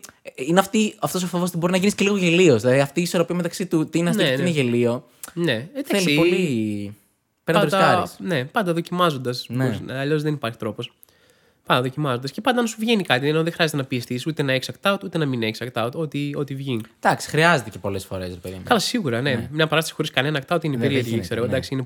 Μπαίνει σε συγκεκριμένο ειδικό στυλ. Αλλά. Ενώ δεν χρειάζεται να πιέσεις για τίποτα, ό,τι βγει. Υπάρχει κάποια φόρμα αστείου που να σε δυσκολεύει. Παραδείγματος χάρη, εμένα δυσκολεύουν πάρα πολύ οι αναλογίες. Θεωρώ ότι είναι πάρα πολύ δύσκολο να, να κάνεις μια καλή αναλογία, ξέρω. Σαν τι είναι να κάνεις μια αναλογία, ας πούμε. Ορίστε. Σαν τι είναι να κάνεις μια αναλογία. Πώς θα την περιέγραφες. Δεν μπορώ να σκεφτώ κάτι. Ρε φίλε, ξέρω εγώ. Δηλαδή, τύπου αυτό που κάνει ο, ο Μαρκ Νόρμαν, ξέρω εγώ. Είναι, ωραί... είναι πολύ ωραία η αναλογία. Είναι... Είναι... Κάνει τρελές αναλογίες. Καλό παράδειγμα. Κάτσε γιατί δεν είμαι αρκετά επαγγελματής για να κλείσω το κινητό μου. Συγγνώμη. Δεν πειράζει. Εντάξει, συμβαίνουν αυτά σε live εκπομπές. Και σε μονταρισμένες μερικές φορές. Ναι, εντάξει. Ε, δεν ξέρω, είναι πολύ δύσκολο. Πολύ δύσκολο. Και ξέρεις τι, συγγνώμη. Ε, τώρα αυτό μπορεί να ενδιαφέρει τέσσερα άτομα, αλλά με ενδιαφέρει από ότι το ρωτάω. Okay. Ε, εσύ χρησιμοποιείς αναλογίες, θεωρείς, ας πούμε. Ναι, ναι, χρησιμοποιώ. Ναι. Ξέρεις τι, νιώθω ότι όταν ξεκινάς. Ρε παιδί μου, βασικό στοιχείο στην κομμωδία είναι η έκπληξη, ξέρω εγώ. Ναι. Οπότε όταν ξεκινάς, το τάδε είναι σαν το τάδε, ήδη κάπως στερείς ένα βαθμό έκπληξης από αυτά που χτίζεις. Ναι, ναι. Δηλαδή ότι. Κοίτα. Είναι δύσκολη η αναλογία σαν format και είναι, είναι δύσκολο να κάνεις και αναλογία καλή και αυτό που λες τώρα είναι και δύσκολο να την κάνεις να, να λειτουργήσει κωμικά. Αλλά ε, εμένα ένα από τα αγαπημένα μου πράγματα να κάνω στο stand-up είναι ε, να, α, αποφύγω όσο περισσότερο γίνεται πολύ standard format mm. και αν έχω τέτοια να προσπαθήσω να τα κρύψω. Όταν μπαίνεις σε... Ε, επειδή τα έχουν ακούσει από πολλούς, τα έχουν δει και πολλούς έχουν δει και ξένους τα έχουν πλέον το κοινό, όταν μπαίνεις σε μια φάση που τους λες ε, παιδιά αυτό είναι σαν ε, τέτοια, ε, ναι, μόλις, ναι. Ε, μόλις ακούν αυτό ε, βλέπουν, είναι σαν να τους ανοίξει το καπόρ επειδή μου και να βλέπουν ξαφνικά τη μηχανή ότι α, αυτός κάνει κομμωδία τώρα, κάνει, θα μας κάνει μια αναλογία, θα μας κάνει ένα... ή ε, μπαίνεις σε ένα mood, λες ότι ξέρω εγώ... Ε, και ξεκινάς, ξεκινάς να πεις τρία παραδείγματα, ρε παιδί μου. Mm-hmm. Ξεκινάς να πεις τρία παραδείγματα. Οπότε λες ε, α, α. Ναι, ναι. Ε, ναι. Ε, οπότε ο άλλος δεν ξέρει, μπορεί να μην ξέρει ποιο είναι το punchline. Αλλά ξέρει ότι έρχεται το punchline. Ναι, αλλά ξέρει ότι. Ναι, οπότε εγώ προσπαθώ να παίζω με αυτά. Ναι. Ας πούμε, εγώ δεν χρησιμοποιώ ποτέ τρία παραδείγματα. Χρησιμοποιώ πάντα δύο. Α, οκ. Okay. Χρησιμοποιώ πάντα δύο. Το οποίο ακούγεται χαζό, αλλά εγώ το θεωρώ πολύ πιο αποτελεσματικό. Γιατί. Ε, κρύβει μισή ανατροπή μέσα. Δηλαδή, mm. περιμένω ότι θα μπω σε ένα mood, θα κάνω. Τρία παραδείγματα. Τέλειο, ναι. ναι και, κάνω, και δεν, ε, και δεν, προλαβα, δεν προλαβαίνουν να πιάσουν το format. Mm. Δηλαδή κάνουν ένα παράδειγμα, ξέρω εγώ, και μετά το δεύτερο είναι το surreal κατευθείαν. Ναι, ναι. Οπότε δεν. Ε, ξέρεις, κάπως τους ξεγέλασα ότι δεν έκανα το app κανόνας των τριών, ξέρω εγώ. Έκανα. Κανόνας των τριών. Ναι, ναι, έκανα κάτι άλλο, ρε παιδί μου, και πήγε από το λογικό παράδειγμα στο full παράλογο παράδειγμα, χωρίς να το περιμένεις τη στιγμή που δεν το περίμενες. Τέτοια πράγματα μου αρέσουν πολύ να κάνω. Αυτός θεωρώ ότι είναι ο τρόπος. Mm-hmm. Η λύση σε αυτό που λες, ότι άμα του πεις το άλλο αυτό το πράγμα, είναι σαν το άλλο πράγμα. Ναι, να το κρύβεις κάπως. Ναι. Okay, Φάς να κάνεις μια αναλογία ναι, που είναι πιο κρυμμένη από αυτό. Έχεις νιώσει ποτέ ότι στερεύεις από τεχνικές αστείων? Δηλαδή, αντικειμενικά ότι η βάση θεωρίας μου πάνω συγκεκριμένα ναι. πράγματα που είναι κάπως. Ναι, δεν χρησιμοποιούσα ποτέ τεχνικές αστείων. Okay. Ενώ σίγουρα έχω τεχνικές, στάντα τεχνικές αστείο μέσα, αλλά δεν έγραφα ποτέ έτσι. Δεν έγραφα ότι α, αυτό το αστείο μου ας mm. λειτουργήσει σύμφωνα με αυτό, ρε παιδί. Πάμε να κάνουμε αυτό, ξέρω εγώ. Ε, έγραφα τον τρόπο που το θεωρούσα αστείο, ότι θα είναι αστείο, ρε παιδί μου, εμπειρικά. Ε, και μετά, όντως, μπορεί να βασιζόταν σε κάποια τεχνική, αλλά σίγουρα δεν πήγαινα να εφαρμόσω μία τεχνική απάνω στο κείμενό μου. Okay. Ναι, το πήγαινα ενστικτωδώς, πώς θα πάει αυτό το αστείο, ας πούμε. Καλό είναι αυτό. Και βάση... Άρα, δηλαδή, αν αποδομήσεις το κείμενό σου, μπορεί να πεις ότι αυτό δεν ξέρω βάσει θεωρίας γιατί λειτουργεί, ξέρω. Ναι, ναι, έχω, έχω πράγματα που δεν έχω ιδέα γιατί λειτουργούν. Ναι. Ή έχω μια πολύ γενική ιδέα γιατί λειτουργούν. Okay. Ε, σε έχει δυσκολέψει καθόλου? Ε, ας πούμε, εγώ από τα βασικά πράγματα που αντιμετωπίζω. Πίζα και αντιμετωπίζει βασικά σαν πρόβλημα. Ότι ρε παιδί μου, ουσιαστικά για να φτιάξει μια σολοπαράσταση, ξεκινάς από είκοσι λεπτά, είκοσι πέντε λεπτά και το καθεξής, ξέρω και πιο πριν. Ε, ότι ας πούμε, αυτό που λέγαμε και πριν το ρεκ, ότι ε, αν έχεις δύο ξεχωριστά είκοσι λεπτά, εγώ πολλές φορές πέφτω και σε ίδιες φόρμες αστείων. Που ρε παιδί μου, άμα. Να μην μπουν... πάρα πολλά. Αυτό ναι. κάπως. Ναι, ναι. Γι' αυτό σου λέω ότι εμένα δεν μου αρέσουν ιδιαίτερα οι φόρμες αστείων και σίγουρα όχι οι φόρμες αστείων που είναι πολύ φανερές. Ναι. Που είναι πολύ φανερές. Ένα μεγάλο στοίχημα. Mm-hmm. Που θα πρέπει να κερδίσεις τώρα, ας πούμε, που κάνεις και μία ώρα παράσταση, ρε παιδί μου, θα είναι αυτό. Θα είναι το να κρατάς ε, ένα στοιχείο έκπληξης σε όλη τη διάρκεια. Άμα αρχίσουν να καταλαβαίνουν, ε, είναι τόσο φανερά, τόσο φανεροί οι μηχανισμοί των αστείων σου, που αρχίζουν να καταλαβαίνουν ποιον τρόπο κάνεις αστεία, θα τα περιμένουν συνέχεια και θα αρχίσει να μειώνει την αποτελεσματικότητα όσο περνάει η ώρα. Ναι. Είναι ένα μεγάλο στοίχημα να κερδίσεις αυτό, το να, να έχεις. Ε, ποικιλία από τύπους αστείων και να είναι καλά μασκαρεμένα, να είναι πολλές φορές να μην περιμένουν που θα είναι το αστείο. Οκ, okay, καλό είναι αυτό. Ναι. Ωραία συμβουλή. Ναι, γιατί αυτό δε, και ο Πασπάτης μου το έχει πει, μου λέει ότι έχω και πολλά pan indicators και μόνο από τον τρόπο που μιλάω, ρε που, παιδί μου. Ναι, ναι. ναι. Δηλαδή, ξέρεις... Εμένα μου αρέσει πάρα πολύ να είναι έκπληξη το που θα είναι το αστείο. Τρομερό είναι αυτό που λες. Μου αρέσει πάρα πολύ να είναι έκπληξη το που θα είναι το αστείο. Και δηλαδή έχω ένα-δυο αστεία μου, ξέρω εγώ, επειδή μου είμαι περήφανος ότι είναι laugh line, ξέρω εγώ. Ναι, ναι, ναι, ναι. Π.χ. τώρα καλά, αυτό μπορεί να είναι και off the record, ξέρω εγώ. Δεν ξέρω αν θα κολλήσει γιατί δεν θα ξέρουν το κείμενο. Αλλά π.χ. επειδή είμαι στο κείμενο με το Σπύρο, με το λεωφορείο, mm. ε, που τη στέλνει, ξέρω εγώ, ότι κάνει καύλα, ξέρω εγώ. Ναι, μπράβο, μπράβο, ναι. Και λέει, ε, θέλω να σε γαμίσω, λέω ότι. Έχω ένα δέκα που λέω ότι είχε καθίσει από πριν και είχε προσχεδιάσει ολόκληρη τη συνομιλία στο μυαλό του. Ε, λέει, θα τη στείλει, θα τη στείλω, κάνεις καύλα. Θα απαντήσει, θα απαντήσει κάτι. κάτι. Αυτό, ρε παιδί μου, δεν κολλάει εύκολα σε κάποιο, σε κάποιο φορμάτα αστείο. Ναι, είναι... Ναι. Και είναι αναπάντηχο punchline, ας πούμε. Και το αγαπημένο πράγμα σε αυτό το αστείο είναι ότι το punchline είναι η λέξη κάτι. Ναι. Δηλαδή είναι, είναι μια λέξη, ρε παιδί μου, που είναι, είναι, είναι ωραίο, ένιωσα τεχνίτης, ξέρω εγώ, ρε παιδί μου, που δεν νιώθεις συχνά, ξέρω εγώ, όταν γράφεις. Πολύ ωραία. Ξέρεις τι θαυμάζεις, ρε φίλε, σένα, ότι είσαι και πάρα πολύ επιλεκτικός. Στο πόσο εύκολο θα είναι ένα αστείο σου ή πόσο δύσκολο θα είναι, πόσο βαθύ, ξέρω. Δηλαδή, θέλει τρελή ε, τρελό θάρρος, ας πούμε, να πεις ότι συνειδητά προσπαθώ να κόψω ότι είναι εύκολο και θεματολογικά και σε ναι, επίπεδο. Εντάξει, έχω, μην κουρδευόμαστε τώρα, έχω εύκολα αστεία. Εντάξει, αναπόφευκτα όλοι έχουμε. Ναι, ναι, έχω εύκολα αστεία που και που, αλλά ναι, εντάξει.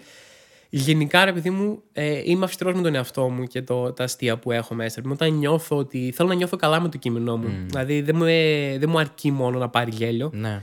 Όταν λέω ένα αστείο και γελάνε και μέσα μου νιώθω ότι. Αχ, ξέρω εγώ, απλά τους ξεγέλασα τώρα να γελάσουν. Ε, ξέρεις, με, με ενοχλεί, οπότε προσπαθώ να τα αποφεύγω. Mm-hmm. Ε, σαν καθημερινότητα, πώς είναι η καθημερινότητά σου? Δηλαδή, ξέρω εγώ, ξεκινάς, γράφεις. Σε ρωτάω κιόλας επειδή πλέον κάνεις και άλλα πράγματα πέρα από το stand-up. Ναι, ναι. Και δεν ξέρω για σένα, αλλά εγώ τώρα που κάνω και YouTube και όλα αυτά, νιώθω ότι χρονικά, δυστυχώς, ασχολούμαι περισσότερο με πράγματα που είναι πέριξ από το stand-up. Ε, συντακτικά μπορείς να βγάζεις νόημα αυτό. Ναι, ναι, όχι, κατάλαβα ακριβώς. Ε, και πρώτον, με πειράζει πάρα πολύ και δεύτερον, ναι. Εντάξει, είναι και η καθημερινότητά μας τώρα. Δηλαδή δεν, δεν υπήρχαν παραστάσεις για πάρα πολύ καιρό, οπότε ήταν δύσκολο να πεις κάτσε γράψε stand-up όταν ναι, δεν ήξερες πότε θα παίξεις. Ε, αλλά προσπάθησα να μην μπες σε αυτή την παγίδα. Προσπάθησε, δηλαδή, εγώ, επειδή για πάρα πολλά χρόνια ασχολούμουν με άλλα πράγματα περισσότερο, ε, διαφημίσεις για τη σειρά, ξέρω εγώ, σκέτς και τέτοια, ε, και έκανα πολύ καιρό να γράψω καινούργια κείμενα. Ε, με δυσκόλεψε πάρα πολύ. Να πεις να ξαναγράψεις. Ναι, να ξαναμπω στην νοοτροπία. Γράφω stand-up. Δεν μου έρχονταν ιδέες για stand-up, yeah. Δηλαδή μου έρχονταν ιδέες για διαλόγους ή για τέτοια πράγματα, ρε παιδί μου, για, για σκέψεις που έγραφα. Είχα μια ιδέα για stand-up την ημέρα, ξέρω εγώ, όταν ήμουν πιο δαμένο stand-up και τώρα δεν, δεν έχω τίποτα. Πρέπει να πιεστώ πολύ, ρε παιδί μου. Yeah. Α, δηλαδή περνάνε, γίνονται κάποια πράγματα που είναι γαμό τις ιδέες για beat και ε, ε, έχω χάσει το ένστικτο. Δεν μου λέει το μυαλό μου, Ωπ, αυτό είναι ωραία ιδέα για beat, ξέρω εγώ. Το σκέφτομαι μετά ότι, α, ξέρω εγώ, αυτό που είπα θα μπορούσε να είναι ωραία ιδέα για beat, ρε παιδί μου, και να κάτσω να το σημειώσω, ξέρω εγώ. Οπότε θα έλεγα, ρε παιδί μου, μη χάνεις επαφή με τίποτα. Το ξέρω yeah. ότι καμιά φορά μπορεί να σε σμπρώχνει ότι α, τώρα κάνω τα, τα sketch μου, κάνω τα, τα, τα podcast μου, κάνω κάτι άλλο, αλλά μη χάνεις επαφή με το τέτοιο. Ναι, που, κάθε που, μέρα, ναι, ναι, που και που γράφε, ρε παιδί μου, κάτι, ένα κείμενο, προσπάθησε έστω. Να μην χάνεις την επαφή. Ναι, και εγώ σε αυτήν την παγίδα έχω πεσκύψει τώρα για τα καινούργια κείμενα που γράφω. Είναι ό,τι παρατηρήσεις έχω ναι, ναι, μέχρι παλιά, ένα ναι. σημείο. Δηλαδή το τελευταίο ναι. πεντάμινο. Κενό, παίζει ναι. να έχω γράψει δύο πράγματα, ξέρω, τα ναι. οποία είναι απαράδεκτα. Ναι, ναι. Αυτό. Είναι, είναι φοβερό. Είναι θέμα αυτό, ναι. Ε, ό,τι αφήνει, αφήνει. Εντάξει, είναι... πρέπει να το εξασκήσει συνέχεια. Ναι. Δεν γίνεται να, να αφήσει ένα χρόνο να γράψει stand-up και μετά να γυρίσει και να είναι όπως παλιά. Ισχύει. Βέβαια, το καλό είναι όταν ξαναμπεί ένα momentum, ξέρω, τύπου. Σίγουρα, για να εντάξει. Καλά, καλά δεν το χάνεις τελείως. Δεν, δεν εξαφανίζεται στο διάστημα, ναι, απλά ναι, θα είναι πιο δύσκολο να το ξαναβρεις. Εσύ τώρα που ετοιμάζεις την τρίτη σου παράσταση, ναι. πώς πάει αυτό? Ε, αργά πάει. Mm. Γιατί εντάξει, σου λέω είναι, αυτό το, είναι δύσκολο να βρω κίνητρο. Ε, δούλευα και πάρα πολύ άλλα πράγματα. Δουλεύαμε πάρα πολύ διαφήμιση τον τελευταίο ένα χρόνο, ενάμιση. Ε, και με το Διονύση και μόνος μου κάποια πράγματα. Αλλά και ήταν πολύ δύσκολο να βρω κίνητρο να πω κάτσε γράψει μια καινούργια παράσταση τώρα, γιατί θέλει πάρα πολύ κόπο αυτό το πράγμα. Και όταν δεν ξέρεις πού θα μπορείς να την κάνεις και σε πόσο κόσμο θα μπορείς να την κάνεις και σε τι συνθήκες, ε, λες άστο. Ξέρω, θα, δω, θα μπει ο χειμώνας, να δω αν είναι τα θέατρα και θα γράψει να γράφω. Τότε που είναι λάθος διαχείριση ναι. σίγουρα. Αλλά δυσκολεύομαι πολύ να κάτσω να γράψω, οπότε ε, δεν το πιέζω ιδιαίτερα. Όποτε έχω μια καλή ιδέα, κάθομαι, χάζω, γράφω λίγο. Έχω δοκιμάσει κάποια πράγματα. Χαλαρά πολύ πηγαίνει. Mm-hmm. Ποια διαφορά θεωρείς της, του τρίτου σόλου με την πρώτη πασόλο παράσταση? Θέλω να πιστεύω ότι θα είναι, ρε παιδί μου. Ε, άμα άκουγες τα κείμενα από τη μία και άμα άκουγες τα κείμενα από την άλλη, δεν θα μπέρδευες ποια είναι η πρώτη και ποια είναι okay. η τρίτη, ρε παιδί μου. Θέλω να έχει μια διαφορά που είναι. Ε, θέλω να έχει μια διαφορά στην τεχνική του πράγματος, θέλω να έχει μια διαφορά στη θεματολογία. Θέλω να είναι.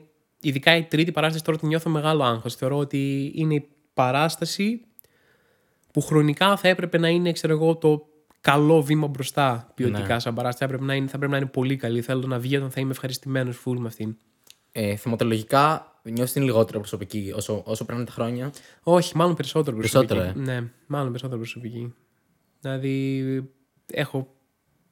Κάνει, έχω κάνει κίνηση προς τα μέσα πλέον, ρε παιδί μου, πολύ. Δεν έχω. Α, έγινε αυτό, έγινε εκεί. Ναι. Θα έχω και τέτοια, αλλά mm-hmm. οι περισσότερες ιδέες που ε, βρίσκω αυτή την περίοδο είναι προς τα μέσα αρκετά, ναι. Ξέρεις τι αισθάνομαι, ότι ε, ξεκινάς stand-up, λες για τον εαυτό σου, επειδή είναι το πιο κοντινό πράγμα που έχεις ουσιαστικά. Οπότε τα πρώτα κείμενα που γράφει κάποιος θεωρητικά είναι τα πιο δικά του. Ναι, τα πιο δικά του, αλλά με συγκεκριμένο τρόπο. Εντάξει, με άλλη οπτική βέβαια. Ναι, και θα ναι, πεις για την κατάθλιψή σου. Ναι, θα πεις για το πέος σου που είναι μικρό. Ναι, θα πεις, ξέρω εγώ, γιατί δεν σε παίζαν στο σχολείο. Ναι. Θα, θα, θα πας να πιάσεις αυ, αυτολύπησης, ξέρω εγώ, επικριτικά αστεία. Ναι. Ενώ είναι για τον εαυτό σου μεν, αλλά πάρα πολύ ρηχά mm. δε. Δηλαδή, όντως θα πας σε άλλα θέματα, αλλά ακόμα. Ρε παιδί μου, πιο βαθιά κείμενα για σένα μπορεί να είναι ε, και μια οπτική σου γωνία για κάτι που συμβαίνει. Ναι. Ε, δεν είναι απαραίτητο, ενώ πιο βαθύ κείμενο δεν είναι απαραίτητα α, η ψυχολογία μου, α, ξέρω αυτό το συναίσθημά μου.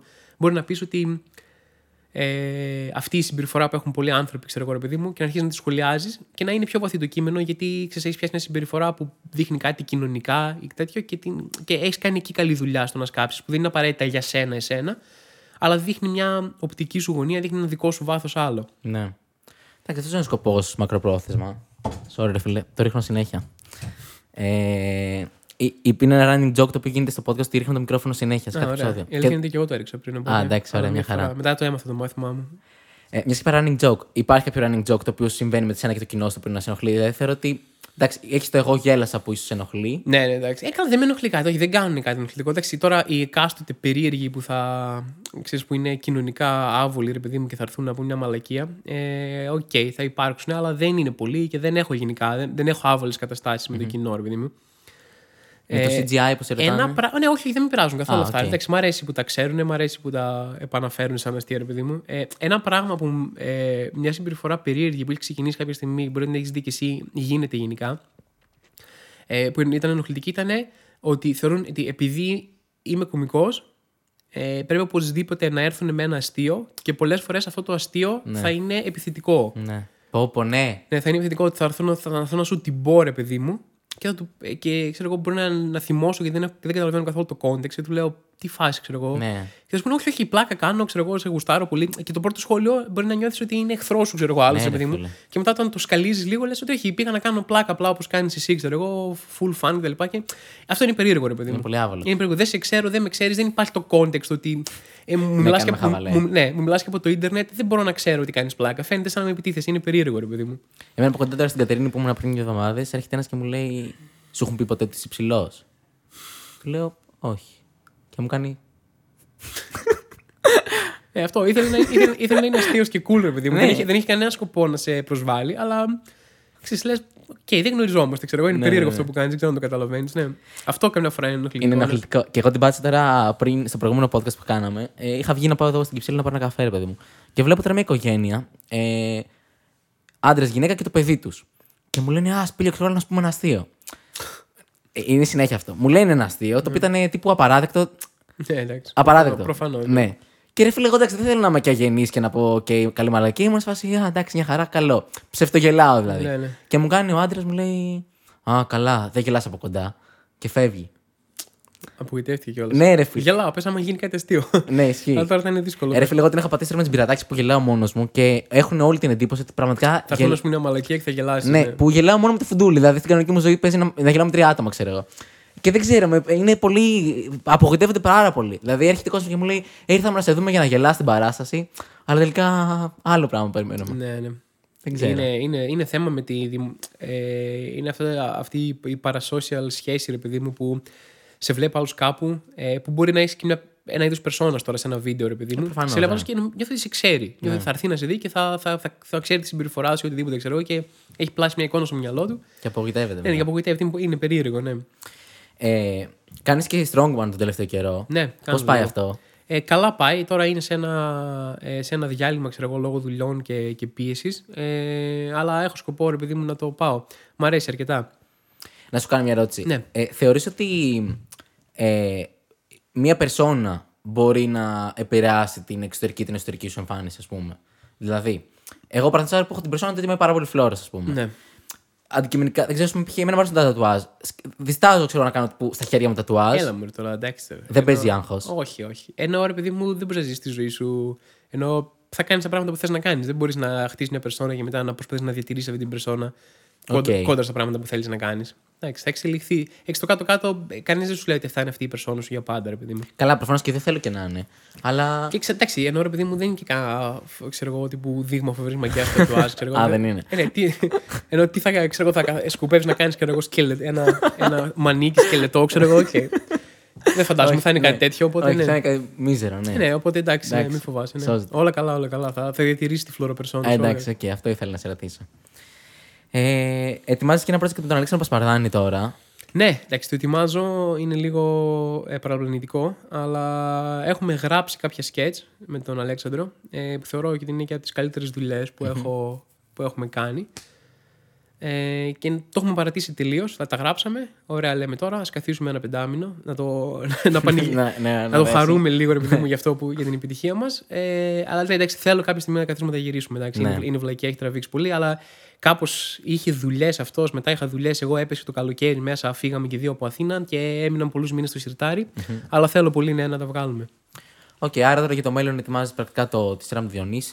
Ναι, καινούργια παράσταση. Στο εντελώς θεωρητικό έχω την σειρά, mm-hmm. μια καινούργια παράσταση που θα βγει κάποια στιγμή. Ε, αυτά τα σκιτσάκια θα ήθελα να τα κάνουμε, ξέρω εγώ, με τον Πασπαρδάνη. Και θέλω να μπω και σε ένα μου. Δυσκολεύομαι τώρα αυτή την περίοδο να κινητοποιηθώ λίγο, λόγω, ψυχ... λόγω ψυχολογίας αρνητικής, ρε παιδί μου. Αλλά θέλω να κινητοποιηθώ να κάνω και ένα δικό μου βίντεο, μικρά πράγματα, ξέρω εγώ, τύπου δύο λεπτά, τρία λεπτά.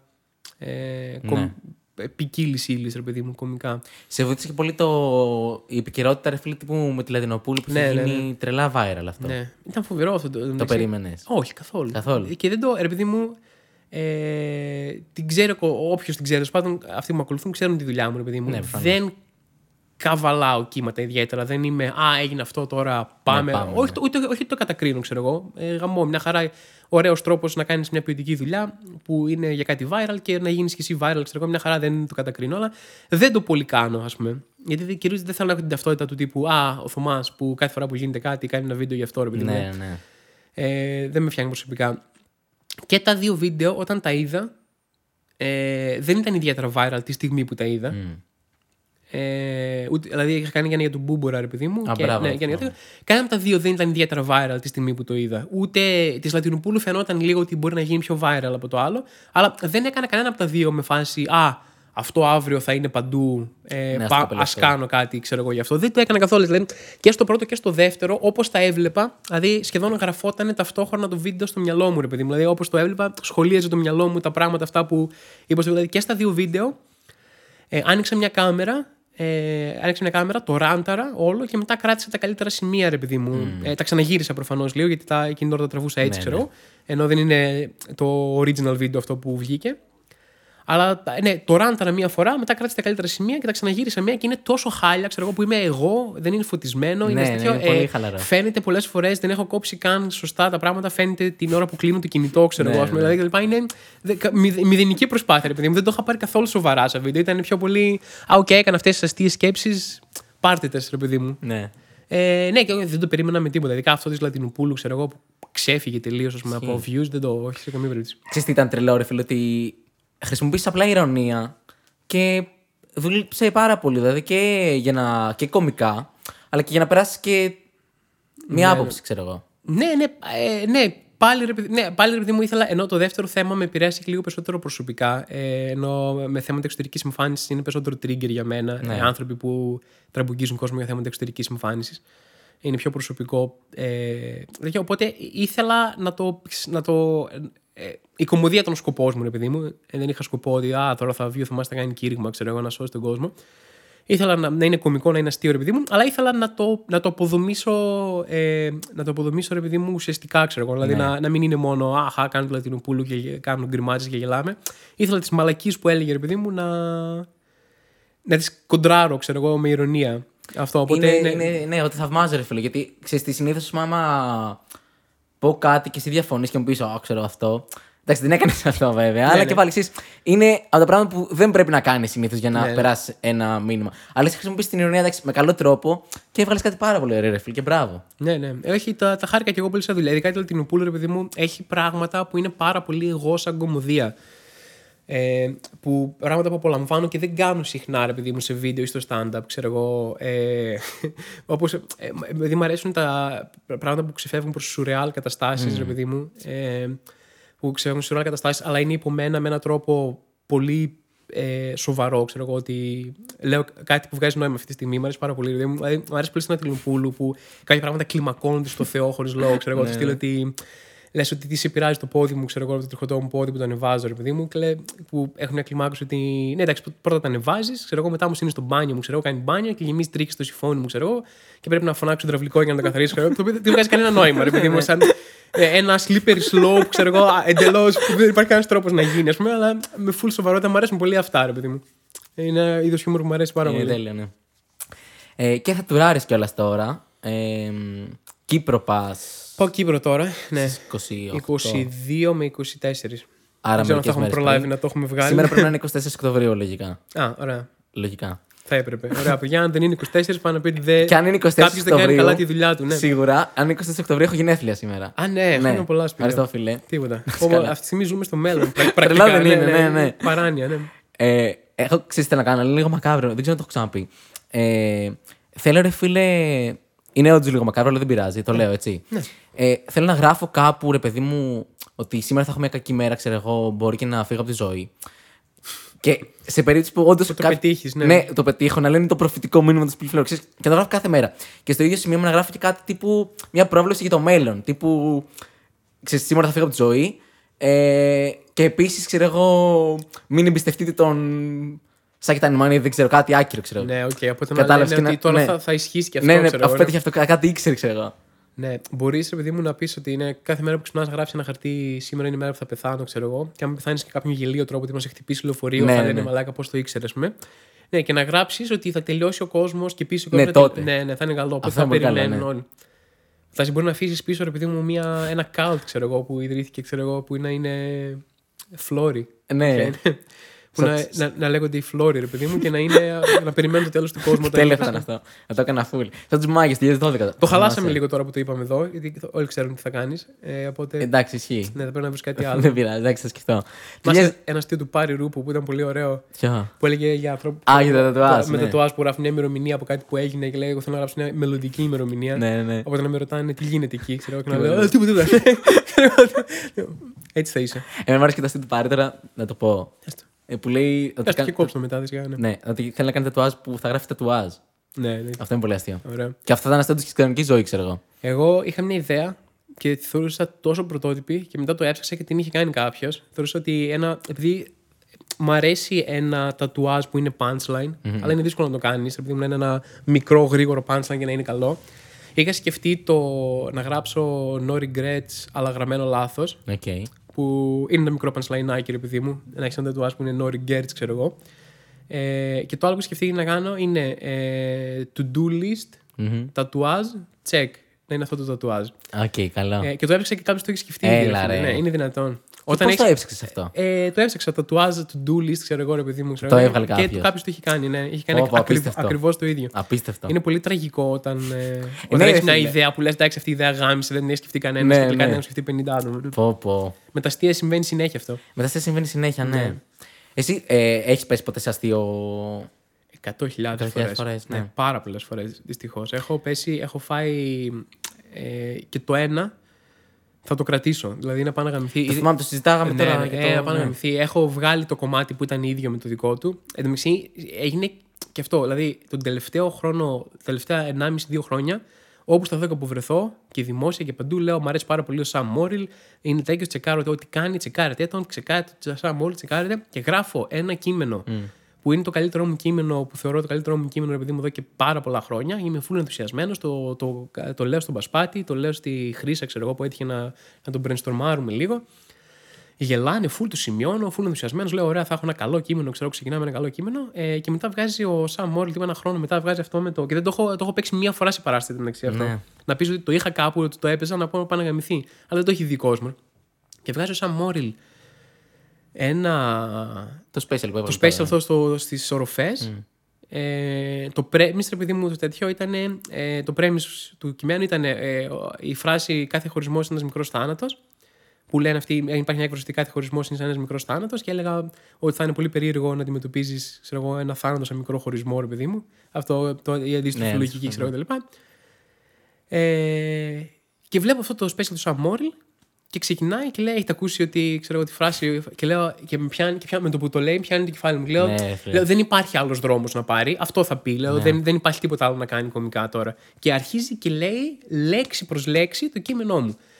Και ένα κωμικό που έχω διαφημίσει όσο περισσότερο γίνεται ότι μ' αρέσει. Οπότε, άμα το δει κάποιος, θα πει: εντάξει, το πήρε. Ξέρω, αφού αφού τον ξέρει, τον βλέπει συνέχεια. Ξέρω, απλά το πήρε, ρε παιδί μου από αυτόν. Πόπο, ρε φίλε. Και τώρα στο Sam, στο Sam έρχεσαι που δοκίμαζα καινούργια κείμενα, αλλά εντάξει θα το δοκιμάσω. Είχα αποφασίσει να το πετάξω όλο. Ναι. Λέω: οκ, okay, πάει. Ε, και τώρα που έκανα το Summer Hits, λέω εντάξει, θα το δοκιμάσω μια φορά, να το δοκιμάσω μια φορά. Καλά, ναι. Και σκοτώνει. Oh.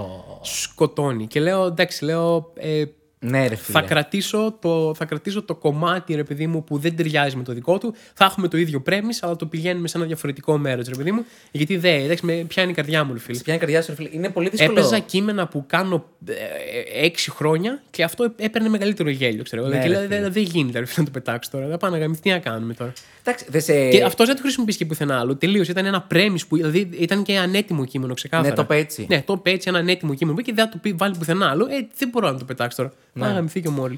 Εντάξει, ρε φίλε, και τα εφόσον εσύ γνωρίζεις ότι το έχεις γράψει πριν από αυτόν. Ναι, εντάξει. Ναι, ρε, είναι, μου, είναι δύσκολη θέση. Είναι δύσκολη θέση, σίγουρα, ρε παιδί μου. Αλλά σου λέω, έτυχε να μ' αρέσει τόσο πολύ που θέλω τα κομμάτια που σώζονται έστω, ρε παιδί μου, ναι, που δεν είναι στη δικιά του λογική, δεν είναι σε αυτό που είπε αυτός, να τα κρατήσω γιατί μου αρέσει πολύ σαν κείμενο. Είναι... Ναι. Το λυπάμαι να το πετάξω. Ωραία. Ε, κλείνοντας λοιπόν σιγά-σιγά, θέλω να μου πεις. Ε... Αν έχεις καμία εμπειρία από tour, κανένα φαν γεγονός που έχει συμβεί στο εξωτερικό, στην Ελλάδα, από κάποια παράσταση, κάτι αστείο. Mm, από tour, ε. Γενικά, ρε παιδί μου, ε, στα tour ξεκινάς με, ειδικά μεγάλα tour, δηλαδή tour που θα κρατήσουν, ξέρω εγώ, πάνω από τέσσερις πέντε μέρες. Ε, μεγάλα για τα δικά μας δεδομένα εννοώ, να πας μια εβδομάδα, κάπου δέκα μέρες. Ε, ξεκινάς με full ενθουσιασμό mm. και η κούραση έρχεται και σε χτυπάει αλίπητα. Ναι, εκεί τρίτη μέρα, τέταρτη, αρχίζεις και λες πω θέλω να πάω σπίτι μου να ξαπλώσω με την κουβερτούλα μου, ρε φίλε. Mm. Είναι, αρχίζει και γίνεται αδυσόπιτο. Ε, ε, οπότε... σε κάτι τέτοια tour και αρχίζει και γίνεται πάρα πολύ δύσκολο, αρχίζει και γίνεται πάρα πολύ δύσκολο να, η διάδραση με τους άλλους ανθρώπους που είσαι μαζί στο tour, παιδί μου. Mm. Ε, αρχίζεις, ε, ε, είναι όλοι στην τζίτα, έχουν νεύρα, είναι κουρασμένοι, ξέρω εγώ, κτλ. Θέλει ο καθένας το χώρο του, θέλει ο καθένας το χρόνο του, πρέπει να είστε και πολλές ώρες μαζί. Και μου φαίνεται πολύ περίεργη αυτή η δυναμική, ρε παιδί μου, που πρέπει να, να πεις ότι αντέχω τα πάντα, δεν λέω τίποτα σε κανέναν, ξέρω εγώ. Ε, προσπαθώ να είμαι cool για. Προσπαθώ να είμαι cool για γιατί άμα απαντήσω σε κάτι που υπό... ας είμαι εγώ αυτός που, θα... που δεν θα πει κάτι, ρε παιδί μου. Γιατί ναι, αν ναι. απαντήσω τώρα κάτι, ξέρω σε αυτό που γίνει, ξέρω τι γίνεται από νεύρα ε, και από κούρατση, ρε παιδί μου. Και μου αρέσει πάρα πολύ αυτή η δυναμική. Πώς ξεκινάτε, ξέρω εγώ, ναι, πάμε, ρε παιδί μου, τουράρα, ξέρω εγώ, και είστε ε, στα, στα μαχαίρια, ξέρω εγώ, ναι. παιδί μου, πολύ γρήγορα. Ε, έχω διάφορα αστεία σκηνικά, διάφορα και έχω πει και κάποια, ρε παιδί μου, αλλά. Ε, δεν έχω ζήσει ξέρεις, ποτέ κάτι τρελό. Mm, oh, έγινε αυτό το τρελό πράγμα. Οκ, okay, το δέχομαι. Εντάξει, είναι, είναι δύσκολο. Νομίζω το πιο δύσκολο είναι να καταφέρεις να συγχρονιστείς με τις ανάγκες του άλλου, βασικά. Ε, είναι, ναι. Εντάξει, είναι λιτές ισορροπίες. Ναι. Όταν είσαι μαζί με κάποιον για πολλές ώρες, για δουλειά και είστε ναι. κουρασμένοι κτλ. Θέλει. Και υπάρχει και. Δεν ξέρω αν εσύ τι κάνεις όταν τουράρεις με άλλους. Ε, αν ο καθένας έχει το χώρο του και το χρόνο του. Αλλά εγώ, σε όσα tour έχω πάει. Α, ήσουν μαζί, ήμουνα είκοσι τέσσερις επτά με τον άλλον, ας πούμε. Mm, δηλαδή. Είναι πολύ σκληρό. Είναι σκληρό, ναι. Ε, εντάξει, εγώ προσπαθώ να έχουμε άλλο δωμάτιο. Γιατί δεν... Α, καλύτερα, ναι. ναι, ναι. ναι. Έστω στο δωμάτιο να είσαι μόνος σου. Δεν... Ναι, να πεις ότι κάθεστε. Ναι, οκ. Okay. Αυτό πρέπει να κάνω κι εγώ. Ναι. Δεν βγαίνουν τα έξοδα μερικές φορές. Αν το έχω κάνει κι εγώ το μένουμε στο ίδιο δωμάτιο. Αναγκαστικά λόγω εξόδων κάποιες ναι, φορές. Αλλά. Ναι, ναι, είναι σκληρό. Δε. Ειδικά με. Έχει τώρα να φύγεις από εδώ να πας να παίξεις μια Θεσσαλονίκη και μια Λάση. Ναι, Θεσσαλονίκη ήμουν μόνος μου, εντάξει. Και να γυρίσεις, οκ. Okay. Αλλά τώρα μην να πας τουρ πέντε έξι μέρες και είστε μετά άλλα είκοσι τέσσερις μαζί του είκοσι τέσσερα. Όχι, θα σκοτώσει, δεν γίνεται. Ναι, θα σκοτωθείτε, ναι. ναι. Κάποιος θα μαχαιρώσει κάποιον. Οκ. Okay. Ε, κάνεις και ένα podcast. Ε, λέω αυτό και όντως ε, το κλείνω. Ε, το άλλο ένα podcast. Ναι, αρχικά, ε, γιατί πιστεύεις πάνω τόσα podcast. Δεν ξέρω καθόλου. Τρελό δεν είναι. Ναι, δεν ξέρω τι έγινε. Πάρα πολλά. Κάθε φορά λέω αυτά είναι, εντάξει τα ξέρω όλα τώρα, αλλά όχι. Είναι πάρα πολλά. Όσοι υπήρχαν τα charts στο Spotify πήγαινε νομίζω μέχρι εκατό, ξέρω εγώ. Ναι. Και λες αυτά είναι τα εκατό που μπαίνουν στη λίστα. Ποιος ξέρει πόσα υπάρχουν, ας πούμε. Έφυγαν τα charts, δεν υπάρχουν πλέον. Ε, τα έχουν βγάλει από το, από το Spotify, α, τα έχουν βγάλει. Και τα βλέπεις μόνο από το. Μπορείς να μπεις, στο, άμα πατήσεις στο Google Charts Spotify, ναι, σε πετάει σε μια σελίδα που μπαίνει στο Spotify ενώ. Και τα έχει. Mm. Αλλά δεν μπορείς να τα βρεις μέσα από την εφαρμογή για κάποιο λόγο. Okay. Που λογικά θα τα βγάλει. Αλλά αλλάξαν και τον αλγόριθμο για το ποιο είναι πρώτο. Mm. Και τέτοια. Για να δούμε ποιο είναι πρώτο. Πλάκα, πλάκα. Για να δούμε. Ναι, ο Θωμάς είναι πάρα πολλές φορές πρώτος στο charts. Με έχει φάει Βασιλικού τώρα. Εγώ. Μία φορά έχω μπει στο top δέκα. Αλλά. Ε, ε, παίζουν... Είναι ωραίο κακοριλίκι να το. Εντάξει, ναι, είναι ωραίο ναι. να το διαφημίσει, ναι. αλλά ναι. πρακτικά δεν σημαίνει και κάτι. Δεν σημαίνει τίποτα. Ναι. Δεν βασίζεται μόνο στα νούμερα που κάνει. Είναι το... και στο watch time, λογικά. Είναι στο watch time, είναι στους καινούριους subs, είναι στο ε, τι hype είχες εκείνη τη βδομάδα. Mm, ναι, παίζουν πολλά. Δεν, δηλαδή δεν σημαίνει απαραίτητο ότι έκανες τα περισσότερα views, οπότε δεν είναι ο μόνος δείκτης, ρε παιδί μου. Ναι, ναι. Ε, αλλά ναι, εντάξει, πουλάει καλά. Προς τα έξω σίγουρα πουλάει καλά. Δεν έχω ίντερνετ εδώ. Ναι, οκ. Okay. Το χάσαμε. Θα το, θα το μάθουμε. Το χάσαμε. Ποιος κατάγεται πρώτος, ναι. Άσε, μπορεί να μην ήμουν εγώ, οπότε θα ήταν περίεργο. Ισχύει. Α, ναι, είμαι πέμπτος. Θα ήταν πολύ άβολο. Δεν είμαι καν στο top δέκα. Κόψτε, κόψτε. Τέλεια. Σ' αρέσει το podcast? Πώς φαίνεται? Ναι. Σαν εμπειρία. Μου αρέσει πάρα πολύ. Έχω ένα πράγμα, επειδή μου προετοιμάζω πάρα πολύ τα πράγματα που κάνω συνήθως. Και έχω πάντα μόνιμο άγχος όταν είναι να πάω να τα κάνω, να τα γυρίσω ή να τα ηχογραφήσω κτλ. Οπότε πολύ δύσκολα απαλλάσσομαι από αυτό το άγχος και μου χαλάει όλη την εμπειρία του να τα κάνω. Mm.